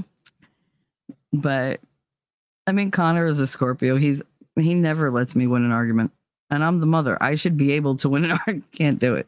There's you. I never win a fucking argument. But we know why, because I taught you how to win an argument with me. But I know plenty of Nickies that are lovely. Yes, I know plenty of Nickies that are lovely as well. I know plenty that are banshees, but I know plenty that are very lovely. So we just don't call you Inya. Find your blue one and Nikki. Oh God, it's really Mickey, but it's to Nikki. I know, believe me, I know. Name it like Michelle. Trust me. It's not the first time I heard that one. My oldest is Jade Marie. Aw, that's a beautiful name. And yeah, she's talking about me. Okay. Why wasn't Jessica? We'll never wait. What? Why wasn't what? I'm so confused. That's why I say I'm Daytona 500, baby. Because I care little for Valentine's Day for obvious reasons. Yeah, well, you know. I was born literally less than a day before April Fool's Day. I don't know what that means. But I know that I didn't want to be born in April. And when my daughter was coming early, I was like, nope, you're not a Taurus. Nope, not doing that. Nope. You got to stay in. You're not done cooking. Like, that's not the sign for you. Because she would have been born on my father's birthday. He was the Taurus in my life. And then he was replaced with my little cousin, Jennifer, who became the permanent Taurus in my life. And I adore that girl. Like, nobody's business. I adore that girl. And then right after that, Katie came as a Cancer. She was a Cancer. The very last day of June. Everything worked out. But things just, they just fit. Like the way you see things, that's the way I hear things. Like, I know you don't believe in like the spirits or whatever, and that's fine. But I can't not believe in them because I hear them all the time. I'm not crazy. I've been tested. I said, am I schizophrenic? Because I hear voices. She was like, you hear what? I was like, I hear voices. They telling you to do things. I said, no, they're telling me to tell other people, like, go look over here and you'll find that thing that you've been looking for. And like, no, seriously. Like, ghosts just, they don't leave me alone. They're always here. Like, and I don't even bother bringing them up because I'm never really by myself. Sometimes they're comforting and sometimes they're just like, why are you upset? Why are you being stupid? You know, they could be a little abrasive. But for the most part, they try to be helpful and they try to, like, you know, okay, I need you to be, you know, feel better so you can tell this person that I want them to know this. Like, they're a little selfish, a little self-serving. But you don't believe in them. And I'm like, okay, but how do I explain that I hear them 4 to 5 times a day minimum? Like, there's always somebody near me. If hearing the cats meowing all the time at the goddamn ceiling above me, no matter where I go, doesn't tell you something, then I don't know how else to convince you. Do you know the people who live upstairs from you? Do they have cats or pets or? Nope. The kid upstairs from me plays basketball. I told you that. He dribbles all goddamn day long. Maybe that's what they're looking at. Bang it, bang it, bang it, bang it, bang it, bang it, bang. No, she doesn't. That doesn't bother her in the slightest. But when there's somebody here, she will, like, Snips especially, will rush over, get up on the back of my chair, stand up on her back legs, and, like, try to get to the ceiling. And she bats at it, and I'm looking. There's nothing there. It's not like there's dust. There's not a moth. There's no ladybug. There's no fly. There's no nothing. There's not even dust mote. And she's just, like, interacting with somebody. And then she'll either get, like, this really wailing kind of plaintive meow, like she's just trying to draw attention to it, Or she just has conversations with them where she just says the chitter and whatever. When she does that, that's usually somebody in the family that's nearby. But like that shadow thing that appeared the other day, she was freaked out. Her and the other one were just in the hallway, just like they were upset with me. And I was like, what? I didn't do it. And then whoop, it went running through. And I was like, no. I didn't sign up for that today. I don't like shadow spirits. They can't hurt me, but I don't like them. They're just creepy. Madeline May. Well, I think we all have our gifts, right? Well, I mean, I usually get that when it comes to people. Like if there's somebody I have to stay away from, like they serve no purpose and I'm just going to get hurt, they'll tell me this. No, you have to go as far and as fast as you can. Just go. This is not someone that should be in your life. Like, no, it's almost like, you know, I don't know, emotional drainage radar. What did we say yesterday? Like emotional vampire radar. And the thing is, I don't always listen because I'm like, nah, you're exaggerating. It's fine. I'm not going to listen to some fucking, you know, ghost that's going around. Like, what the fuck do you know? Come to find out, I'm like, all right, I should have listened. I should have listened. I don't listen to the universe a lot because I'm obstinate. I get that. I'm like, don't tell me what to do. And of course, that's the one thing I probably should listen to. But instead, I listen to my instincts, which are not that great. Not that great. Really not. I think that was it for that chat. My oldest is older than T-Rex. Yeah, mine too. She's a year older, but still older. Connor's going to be 17 in less than a month. Oh my God. Oh, my baby. He's not allowed to grow up. I'm just kidding, God. Let him grow up. Let him grow up and he can get the fuck out at some point. I want him to be happy. Have a wife, have a life, have grandchildren, something, because I need babies in my life. So let's see, get to that, would you? Yeah, but I don't know. When you did that, it fascinated me. So, all right, you mentioned a couple things. So, like looking at the chart and knowing me like you know now, what stands out that you think didn't ring true? Is there anything that told you that, I don't know, you should have been on the lookout for and then just it wasn't there? Lookout for it? Happen? No.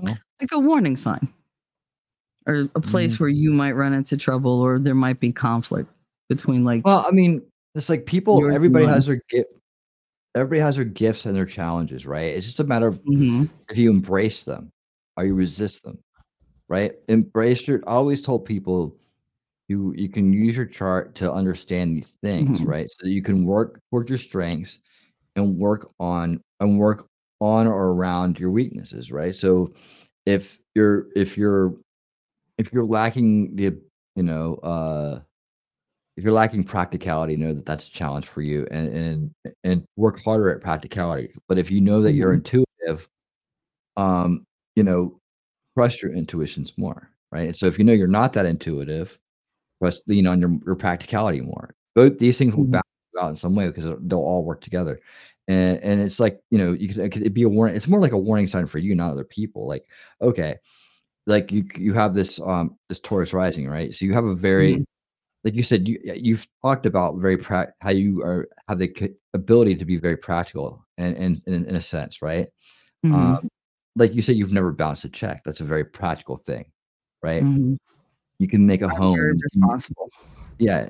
You can do very practical things. You have very practical skills, and a lot of people might not have the same practical skills as you, but they may have skills that complement your own, right? That will make up for your lack of, intuition or your lack of, which I wouldn't expect you to have a lot of intuition, but seeing that your moon is in, your nurturing nature, your heart, cancer in a very big way. So you can see that all these things kind of line up. You can get things started. You can be very motivated and adventurous, right? Through your sun sign.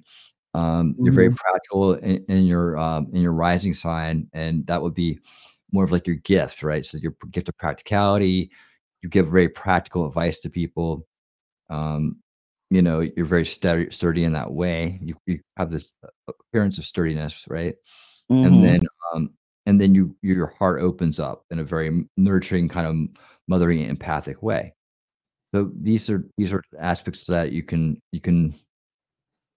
use to make the best you. And that goes for anybody who, you know, when you're looking at your chart and you're looking at these three aspects of yourself, you know, you can. So where am I weakest? Well, then you look at the opposition. What are the opposites of that? So what are the, you know, what are you weakest at? You know, you can kind of like know your, what do you think you are? And then, you know, work at that. Right. So at a lot of times, so boundaries. Someone who has a lot of water and not a lot of earth may not be the most practical person in the world. So they have to see our boundaries. Like fire doesn't really know boundaries, right? Fire just burns and burns. So if it's boundaries, then you understand that needs to be more of the focus of the things you work on, or be more upfront about. It's not going to be as intuitive and natural to create the boundaries, right? So you need to be upfront or more articulate in your boundaries, or be more apparent in your boundaries to contain that fire, right? Mm-hmm. You build a fire pit, if you almost, right? And your practical self can understand how to put that plan together. You know, a lot of the things that you're able to do, you know, are your strengths. You know, your ability to you know, your intelligence. And there's a lot of intelligence and genetics that go into things too. Right. Mm-hmm. But I'm just saying, if we're looking at it from an astrological point of how you're made, your unique mathematical point in the universe, then you know, you take those things into consideration of, well, okay, I know that these are my best qualities, right? And I know these are my best strengths. And so how to kind of apply that to help me overcome and handle and manage my challenges. You know, you may always, if boundaries was an issue, then you know that going into a situation or whatever, that, you know, you need to be more wary of that. The gifts or the things you're good at can help you create those workarounds or those management methodologies. Okay. Have a good day, Elifant. Thank you for coming by, sweetie. Ellie, have a wonderful weekend. I'm sure I'll see you in somebody's chat. Hope to see you Saturday night. I got Valhalla on, and it's going to be a really cool, interesting show. Like it's going to be more like a kind of like I've always kind of wanted Winning Saturday Night to be like almost like the Letterman show. Like with interviews. Well, why don't you talk about it? Plug it a little bit, because I'm going to be wrapping up so that I can go meet with your buddy Gary, your bromance. Gary Lamb-tastic. Your bromance boy. Yeah. See, now that's not fair, and I understand what you're saying. It's a partnership, man. We've got a show together. It ain't a bromance going on here. No, there should be a bromance going on. Why wouldn't there be? I think that's what you want. No, because that's we're not. No, I didn't say. Look, sex has nothing to do with any of that. I know that bromance is friendship and respect, and like just a bond that you guys have where you can be serious or goofy. You both fucking goofy. No. I don't think you. I think that's your interpretation of what bromance means. I think it means something to different people, but we're both like, you know, very independent people, right? So we don't have to. We don't seek the validation and the whole like. We don't need the. I'm not calling him every day like, hey man, what you doing? You know, like we're not always hanging out and stuff like that. That's more of a bromance in our opinion. I feel attacked. You know, guys, right? But no, I think that's unfair to say that. Like it's not. Wait, Shelly said keep a friendship going, and a partnership through the show, and that's it. Huh? Wait, T-Rex said, Shelly, keep going for 30 more minutes, please. That's when I get to park. I'm going around your schedule. I'm going around Gary's. It's his show. Like I can't just like, oh yeah, whatever. Well, it's like we can't tell you to keep driving for 30 minutes if you don't like it. But I mean, it's not a sexual thing. I know that he knows that, but it's not a fair assessment. Like you probably asked for a man, somebody else, but but it ain't me. That ain't me. I don't know. But it's not. That's not. He probably has a bromance with somebody else. That was funny. Always, yeah. It's like two dudes that are always hanging out together, showing up together, doing things, almost like running buddies in a way. But it's, you know, they say the bromance is kind of new. I don't know. I have no idea. I've never. Really more like war buddies. Been in those. Yeah. We're more like brothers in arms, but not romances. No. Yeah. Well, you know, we're both working on our shows, and you know, we're here together doing this show together, and we're trying to do this thing that's, you know, not been done that much, you know, trying to repair history and try to build division and having frank conversations that, you know, people of different races need to have. And we're trying to, you know, inspire more of that in the world and branch out from it. So we're kind of like, you know, mission driven. It's more about the goal and the necessity and the being in the fight for the next generation and for our kids and all that stuff. So it's more like that. You know, it's hard to say that we're just hanging around because we like each other's company. We're mission driven. And I do like Lady Autumn Sky just defined bromance. The actual definition. Yeah, but you know, but he's got his family and I got mine. We're not, it's not like all that. It's like, I think that you know, we're friends. Lass, you're going to be running up against some like deep-seated, weird, like, you know, male, oh, no kind of thing. Just, yeah, we ain't going to win this argument. So, oh, Winning and Gary are bosom buddies. Oh, my God. If you had the excerpts from that show. Oh, for the love of God. We're more like the dudes in Pulp Fiction, right? He's like Samuel Jackson. I'm like John Travolta. It's more like that.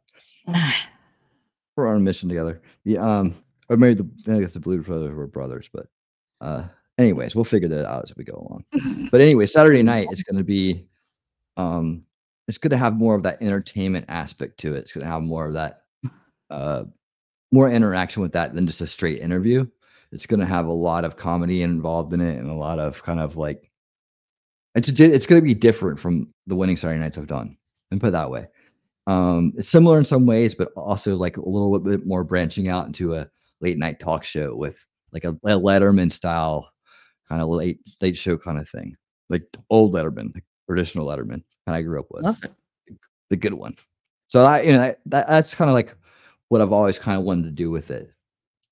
And it takes a little bit. It takes a lot more work, actually. And I think I have the right person on. So there will be times where it's just straight interviews, because you got to have someone who can actually do that with you. And I think Valhalla is the dude that can do that with me.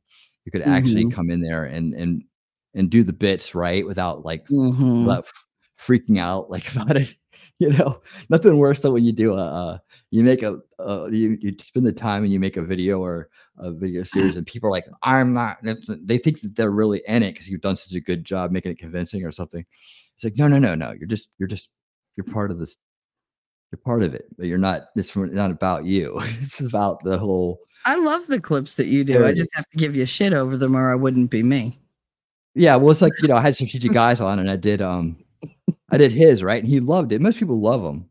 Mm-hmm. But he's just like, that's called deep fake. I ain't nothing like that, right? But see, it's okay to be like that in the parody kind of, you know, imaginative sense. Like, we all know that wasn't you. We all know that, you know, he did like it, but it's just a general reaction. Like Viva Fry too. He gets all nervous. Like, oh no, I would never screw my neck at another woman. It's like, dude, you're just playing the part in the movie. And it's a parody about your trip to America. Fake. Wait a minute. So you mean this isn't real?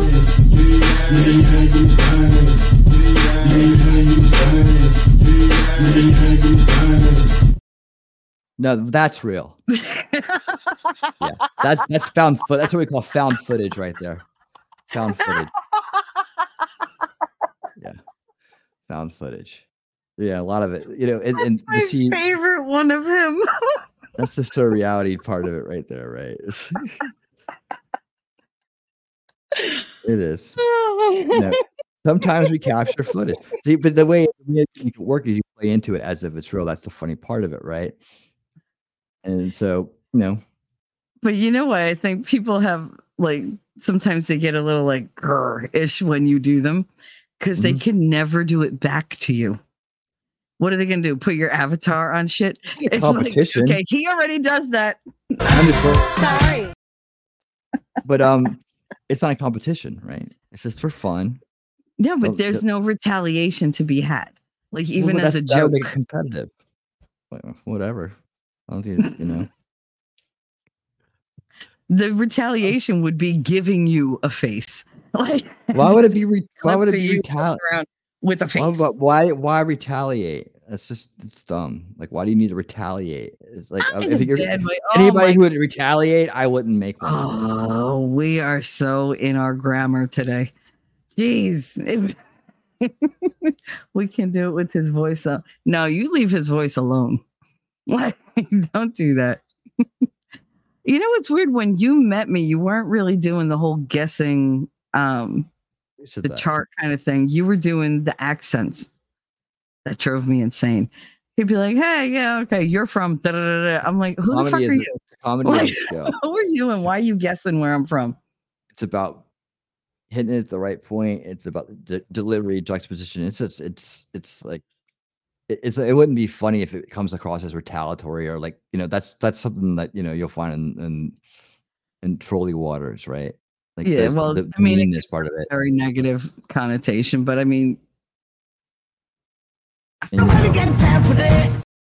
Right? Everybody just wants to have fun. Reciprocity. Is that a better word for you?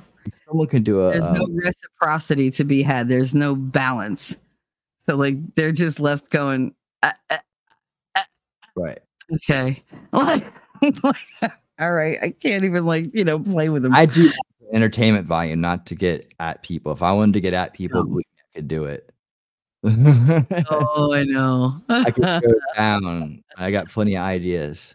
Yes, he does. And he's infectious because now I do it. And I work very quickly. I could do these really quickly. So. No, you did on my birthday. You turned that shit around. Like, no, when I came back from the hospital, you made that Archie Bunker one, and then all I said was, you know, it would be funny if you switched the faces, and you just went real quiet. You were like, "I'll be right back," and I was like, "Where'd you go?" He came back like 10 minutes later, and I was like, "Oh shit, he switched them." It was hilarious. So one was the intro, the other was the outro because they were just great. I couldn't give them up. Yeah, I think when people take it too personally or act weird about it or like they can't handle it, it kind of ruins it. It ruins the fun of it. It's just like, I probably won't. It's probably one of those things where I would do it, but then I probably wouldn't. You know, they probably wouldn't get much more out of me after that. Just because it's supposed to be fun and like, you know, people who blow the illusion. Yeah, people who blow the illusion out of it by trying to, you know, think that it's somehow like a slight against them or somehow a supposed to be real, or you know, they get embarrassed, their ego takes over. So I'm saying, but you know, when they do that, and it does happen, it's kind of like, okay, sunset it on that one. No, I mean, I think it would happen with people who either take themselves way too seriously, yeah, or they're insecure. Yeah, nothing Saturday. If you're insecure, you can't take any kind of seriously. Like, rub against the green. Seriously. There's nothing more sadder. There's nothing sadder than an adult takes themselves seriously. That's true. I agree. Because when you push comes to shove, we don't play that. That's right. That's right. I am an idea, not only an idea. I'm trying not to have an asthma attack. Laughter does not help that. The vessel of an idea. All right. All right, so you talked about Saturday. How about Sunday? Corn. Actual corn, not the other thing. What? Saturday? No, you talked about Saturday. Now what about Sunday? Sunday, yes. We are doing King Corn, which is a documentary from 2007. And it is about the corn industry, and it's very interesting and entertaining documentary. And it talks about how much corn is actually in all the food you eat. Like, if you take into consideration what they feed the cattle and the chickens and everything, they're eating corn, you're eating corn when you eat them. I know things like high fructose corn syrup, how that's made out of corn. And that how that's put into everything, like bread and all kinds of other things, mixes, sodas, all kinds of other things. So I love when they put on the box, no high fructose corn syrup. But then you read and it just says corn syrup. So it's not high fructose, but it's still corn syrup. They don't tell you that, though. Like, no. It's all about the wording. What's a chimp out?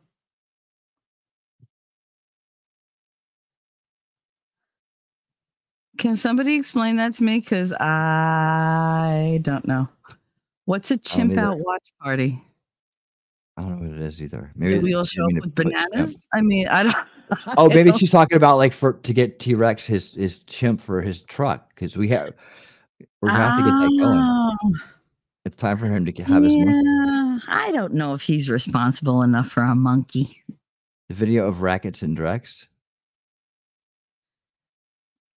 The video of rackets and Drex. Did you make? I mean, I know you've made ones of them, but. There's a lot, aren't there? It's like that whole LawTube series. Yeah, they're in a lot of that. There's also the Drex Life videos. So I don't think Drex even watched any of them. All those LawTube guys, but I'm not a fan of Drex. So all those LawTube guys take themselves too seriously, man. All do, and it's just like you can always tell when they get uncomfortable about it. It's just like. I don't know this myself. I don't think it's like a lot of them just like don't understand that it was like a totally gift of marketing that I was doing. But I was just telling a story, and it was just a story of what I was seeing around me at the time. That people don't understand the intricacies of that because it was done in such a lighthearted way. But there's a lot of, you know, I don't do anything like that without some deeper meaning kind of stuff going on with it. And if you look at the whole series as a whole and you understand where it started from to where it went. You can see a real story in their deeper in the granular parts of it. Like there's a deeper story going on about life, and there's a deeper story about going on about the scene and where it went and how it went and why it went certain ways. And you could see people go from one aspect to another throughout the series. And some people say consistent. People just need to relax and have fun with them. That's all. You know, just enjoy it. You know, for a lot of these guys, they were.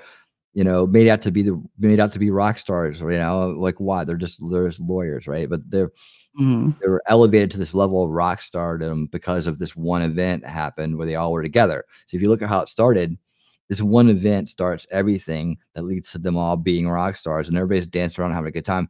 The cool part was like everybody's having fun with no drama, although in real life drama was trying its best to destroy everything. Right, it was an escape from the drama. That's the escape into the lawtainment universe. It was like that's what the point of it was. And you know, we had the bad guys that were on the scene at the time. There was a message to them too. It's like you guys are all you may be from different places, but you all look the same, right? You know, you're all trying to do the same thing. You're trying to cancel people. You're trying to hurt people's ability to express themselves and say what they want to say and be who they want to be. And freedom of speech, you know, you're using these methods that are uncool, like canceling and doxing and things like that. Right. But throughout it, you see some people go from being on the, you know, face turns and heel turns. It's a face turn. There's a major face turn in there and a major heel turn in there. And if you pay close attention, you can see it. And at the end, you know, justice kind of gets served in a weird way. And it's fun, and it's supposed to be fun. It's a funny way to look at real life that's not that funny sometimes, or it's also an escape from the drama of real life. That's what it was all about. People take themselves too seriously. A lot of guys had fun with it. A lot of guys saw it and they're like, oh, that's really cool, you know, and they had a good time with it. And some people were just like, oh no, you know, try to analyze it too much or go into it too much, or their ego gets involved with it too much, and they didn't, you know, they liked it, but they just didn't understand it. Like they didn't take the time to understand it, you know, too much of having a hard time seeing themselves in the mirror or something. I don't think your hard work is appreciated as much as it should be, because that shit is fucking funny. But I do keep in mind nobody asked me to do it. Fucking funny. Yeah. But I mean, a little gratitude goes a long way. I don't hold any grudges. And, you know, thanks for participating. Thanks for being an actor in the Lawtainment universe. If I ever do another one of those things, who knows? I don't know if I ever will do another one, but that was fun to do. I had a great time doing it. It was fun. It was fun. It took Winning Reality. Great, I watched those. Winning Surreality now at this point took everybody on a little journey, and it was fun, and it brought music and fun into things, and people really enjoyed it. It kind of tapered off towards the end as far as viewership went, but hey, people that liked it and that were there for the whole entire ride, I hope that it meant something to them and they enjoyed it. I enjoyed making it, and I'd do it again. So very cool. All right, I have like 6 minutes before I have to be in the new thing. Do me a favor, you want to wrap? That makes me the double. Oh, you fucking ass! I guess that makes me the double. I'm gonna have to master the way she says that because I just can't get it right. That's how I found your channel, I think. That's how you found whose channel? Oh, his, through his funny parody things? Yeah, probably. Oh, cool. Whatchamacallit, I will be, just so that I'll let you close it out, but I will be jumping over to Gary Lamb's channel.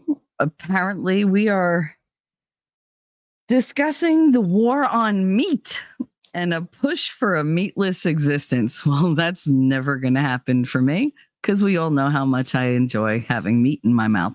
You should be good at that, because we already covered that too. Uh-huh. You guys know Gary. You know who Gary Lamb is, right? Look what I got here. Hey, where are the white women at? Yeah, I'm on my way. Jesus. I'm on my way. Where the white women at? Terrible. You're a terrible person. I love that one though. Winning, yeah, the parodies. Yeah, he wins at everything, don't he? Bastard. All right, you gotta go. And I gotta go. Guys, thank you so much for hanging out with me. I really didn't think I was gonna do a stream this morning, but I was awake, so I figured why the fuck not. And you were great, as always. I'm glad we got through the sermon. Stop living in limbo. It's very good advice. Because you can't go back. You might as well just go forward. There's no point in standing still. T-Rex said, well, if the show is ending, come check out the last part of my stream. I'll be driving for about 15 more minutes. Okay. Join Gary at the... How about you play both? How about that? Yeah. But thanks for trying to poach my chat, T-Rex. I appreciate it. Oh, we don't play that. Don't think I didn't notice you went live during my show. I noticed. I get the notifications too, you remember? But that's okay. It's all right. You watch. There's enough internet for us both, but rude. Anyway, I'm just fucking with you. I'm very tired. I've slept 2 hours like in 3 days. Come on, just whatever. Sorry. Oh, it should be fun dealing with Gary right now. All right, so thank you guys. Winning, take it away. I'm going to assume a missionary position, and I'll probably be holding it for a very long time. What was that? I'm looking forward to taking it all in. I deserve good things. I am entitled to my share of happiness. I refuse to beat myself up. I am an attractive person. I am fun to be with. Because I'm good enough, I'm smart enough, and doggone it, people like me. Ugh. It didn't end the stream yet. No, it didn't end the stream yet. Why? I told you to do it. You have access. Because I'm good enough, I'm smart enough, and doggone it, people like me.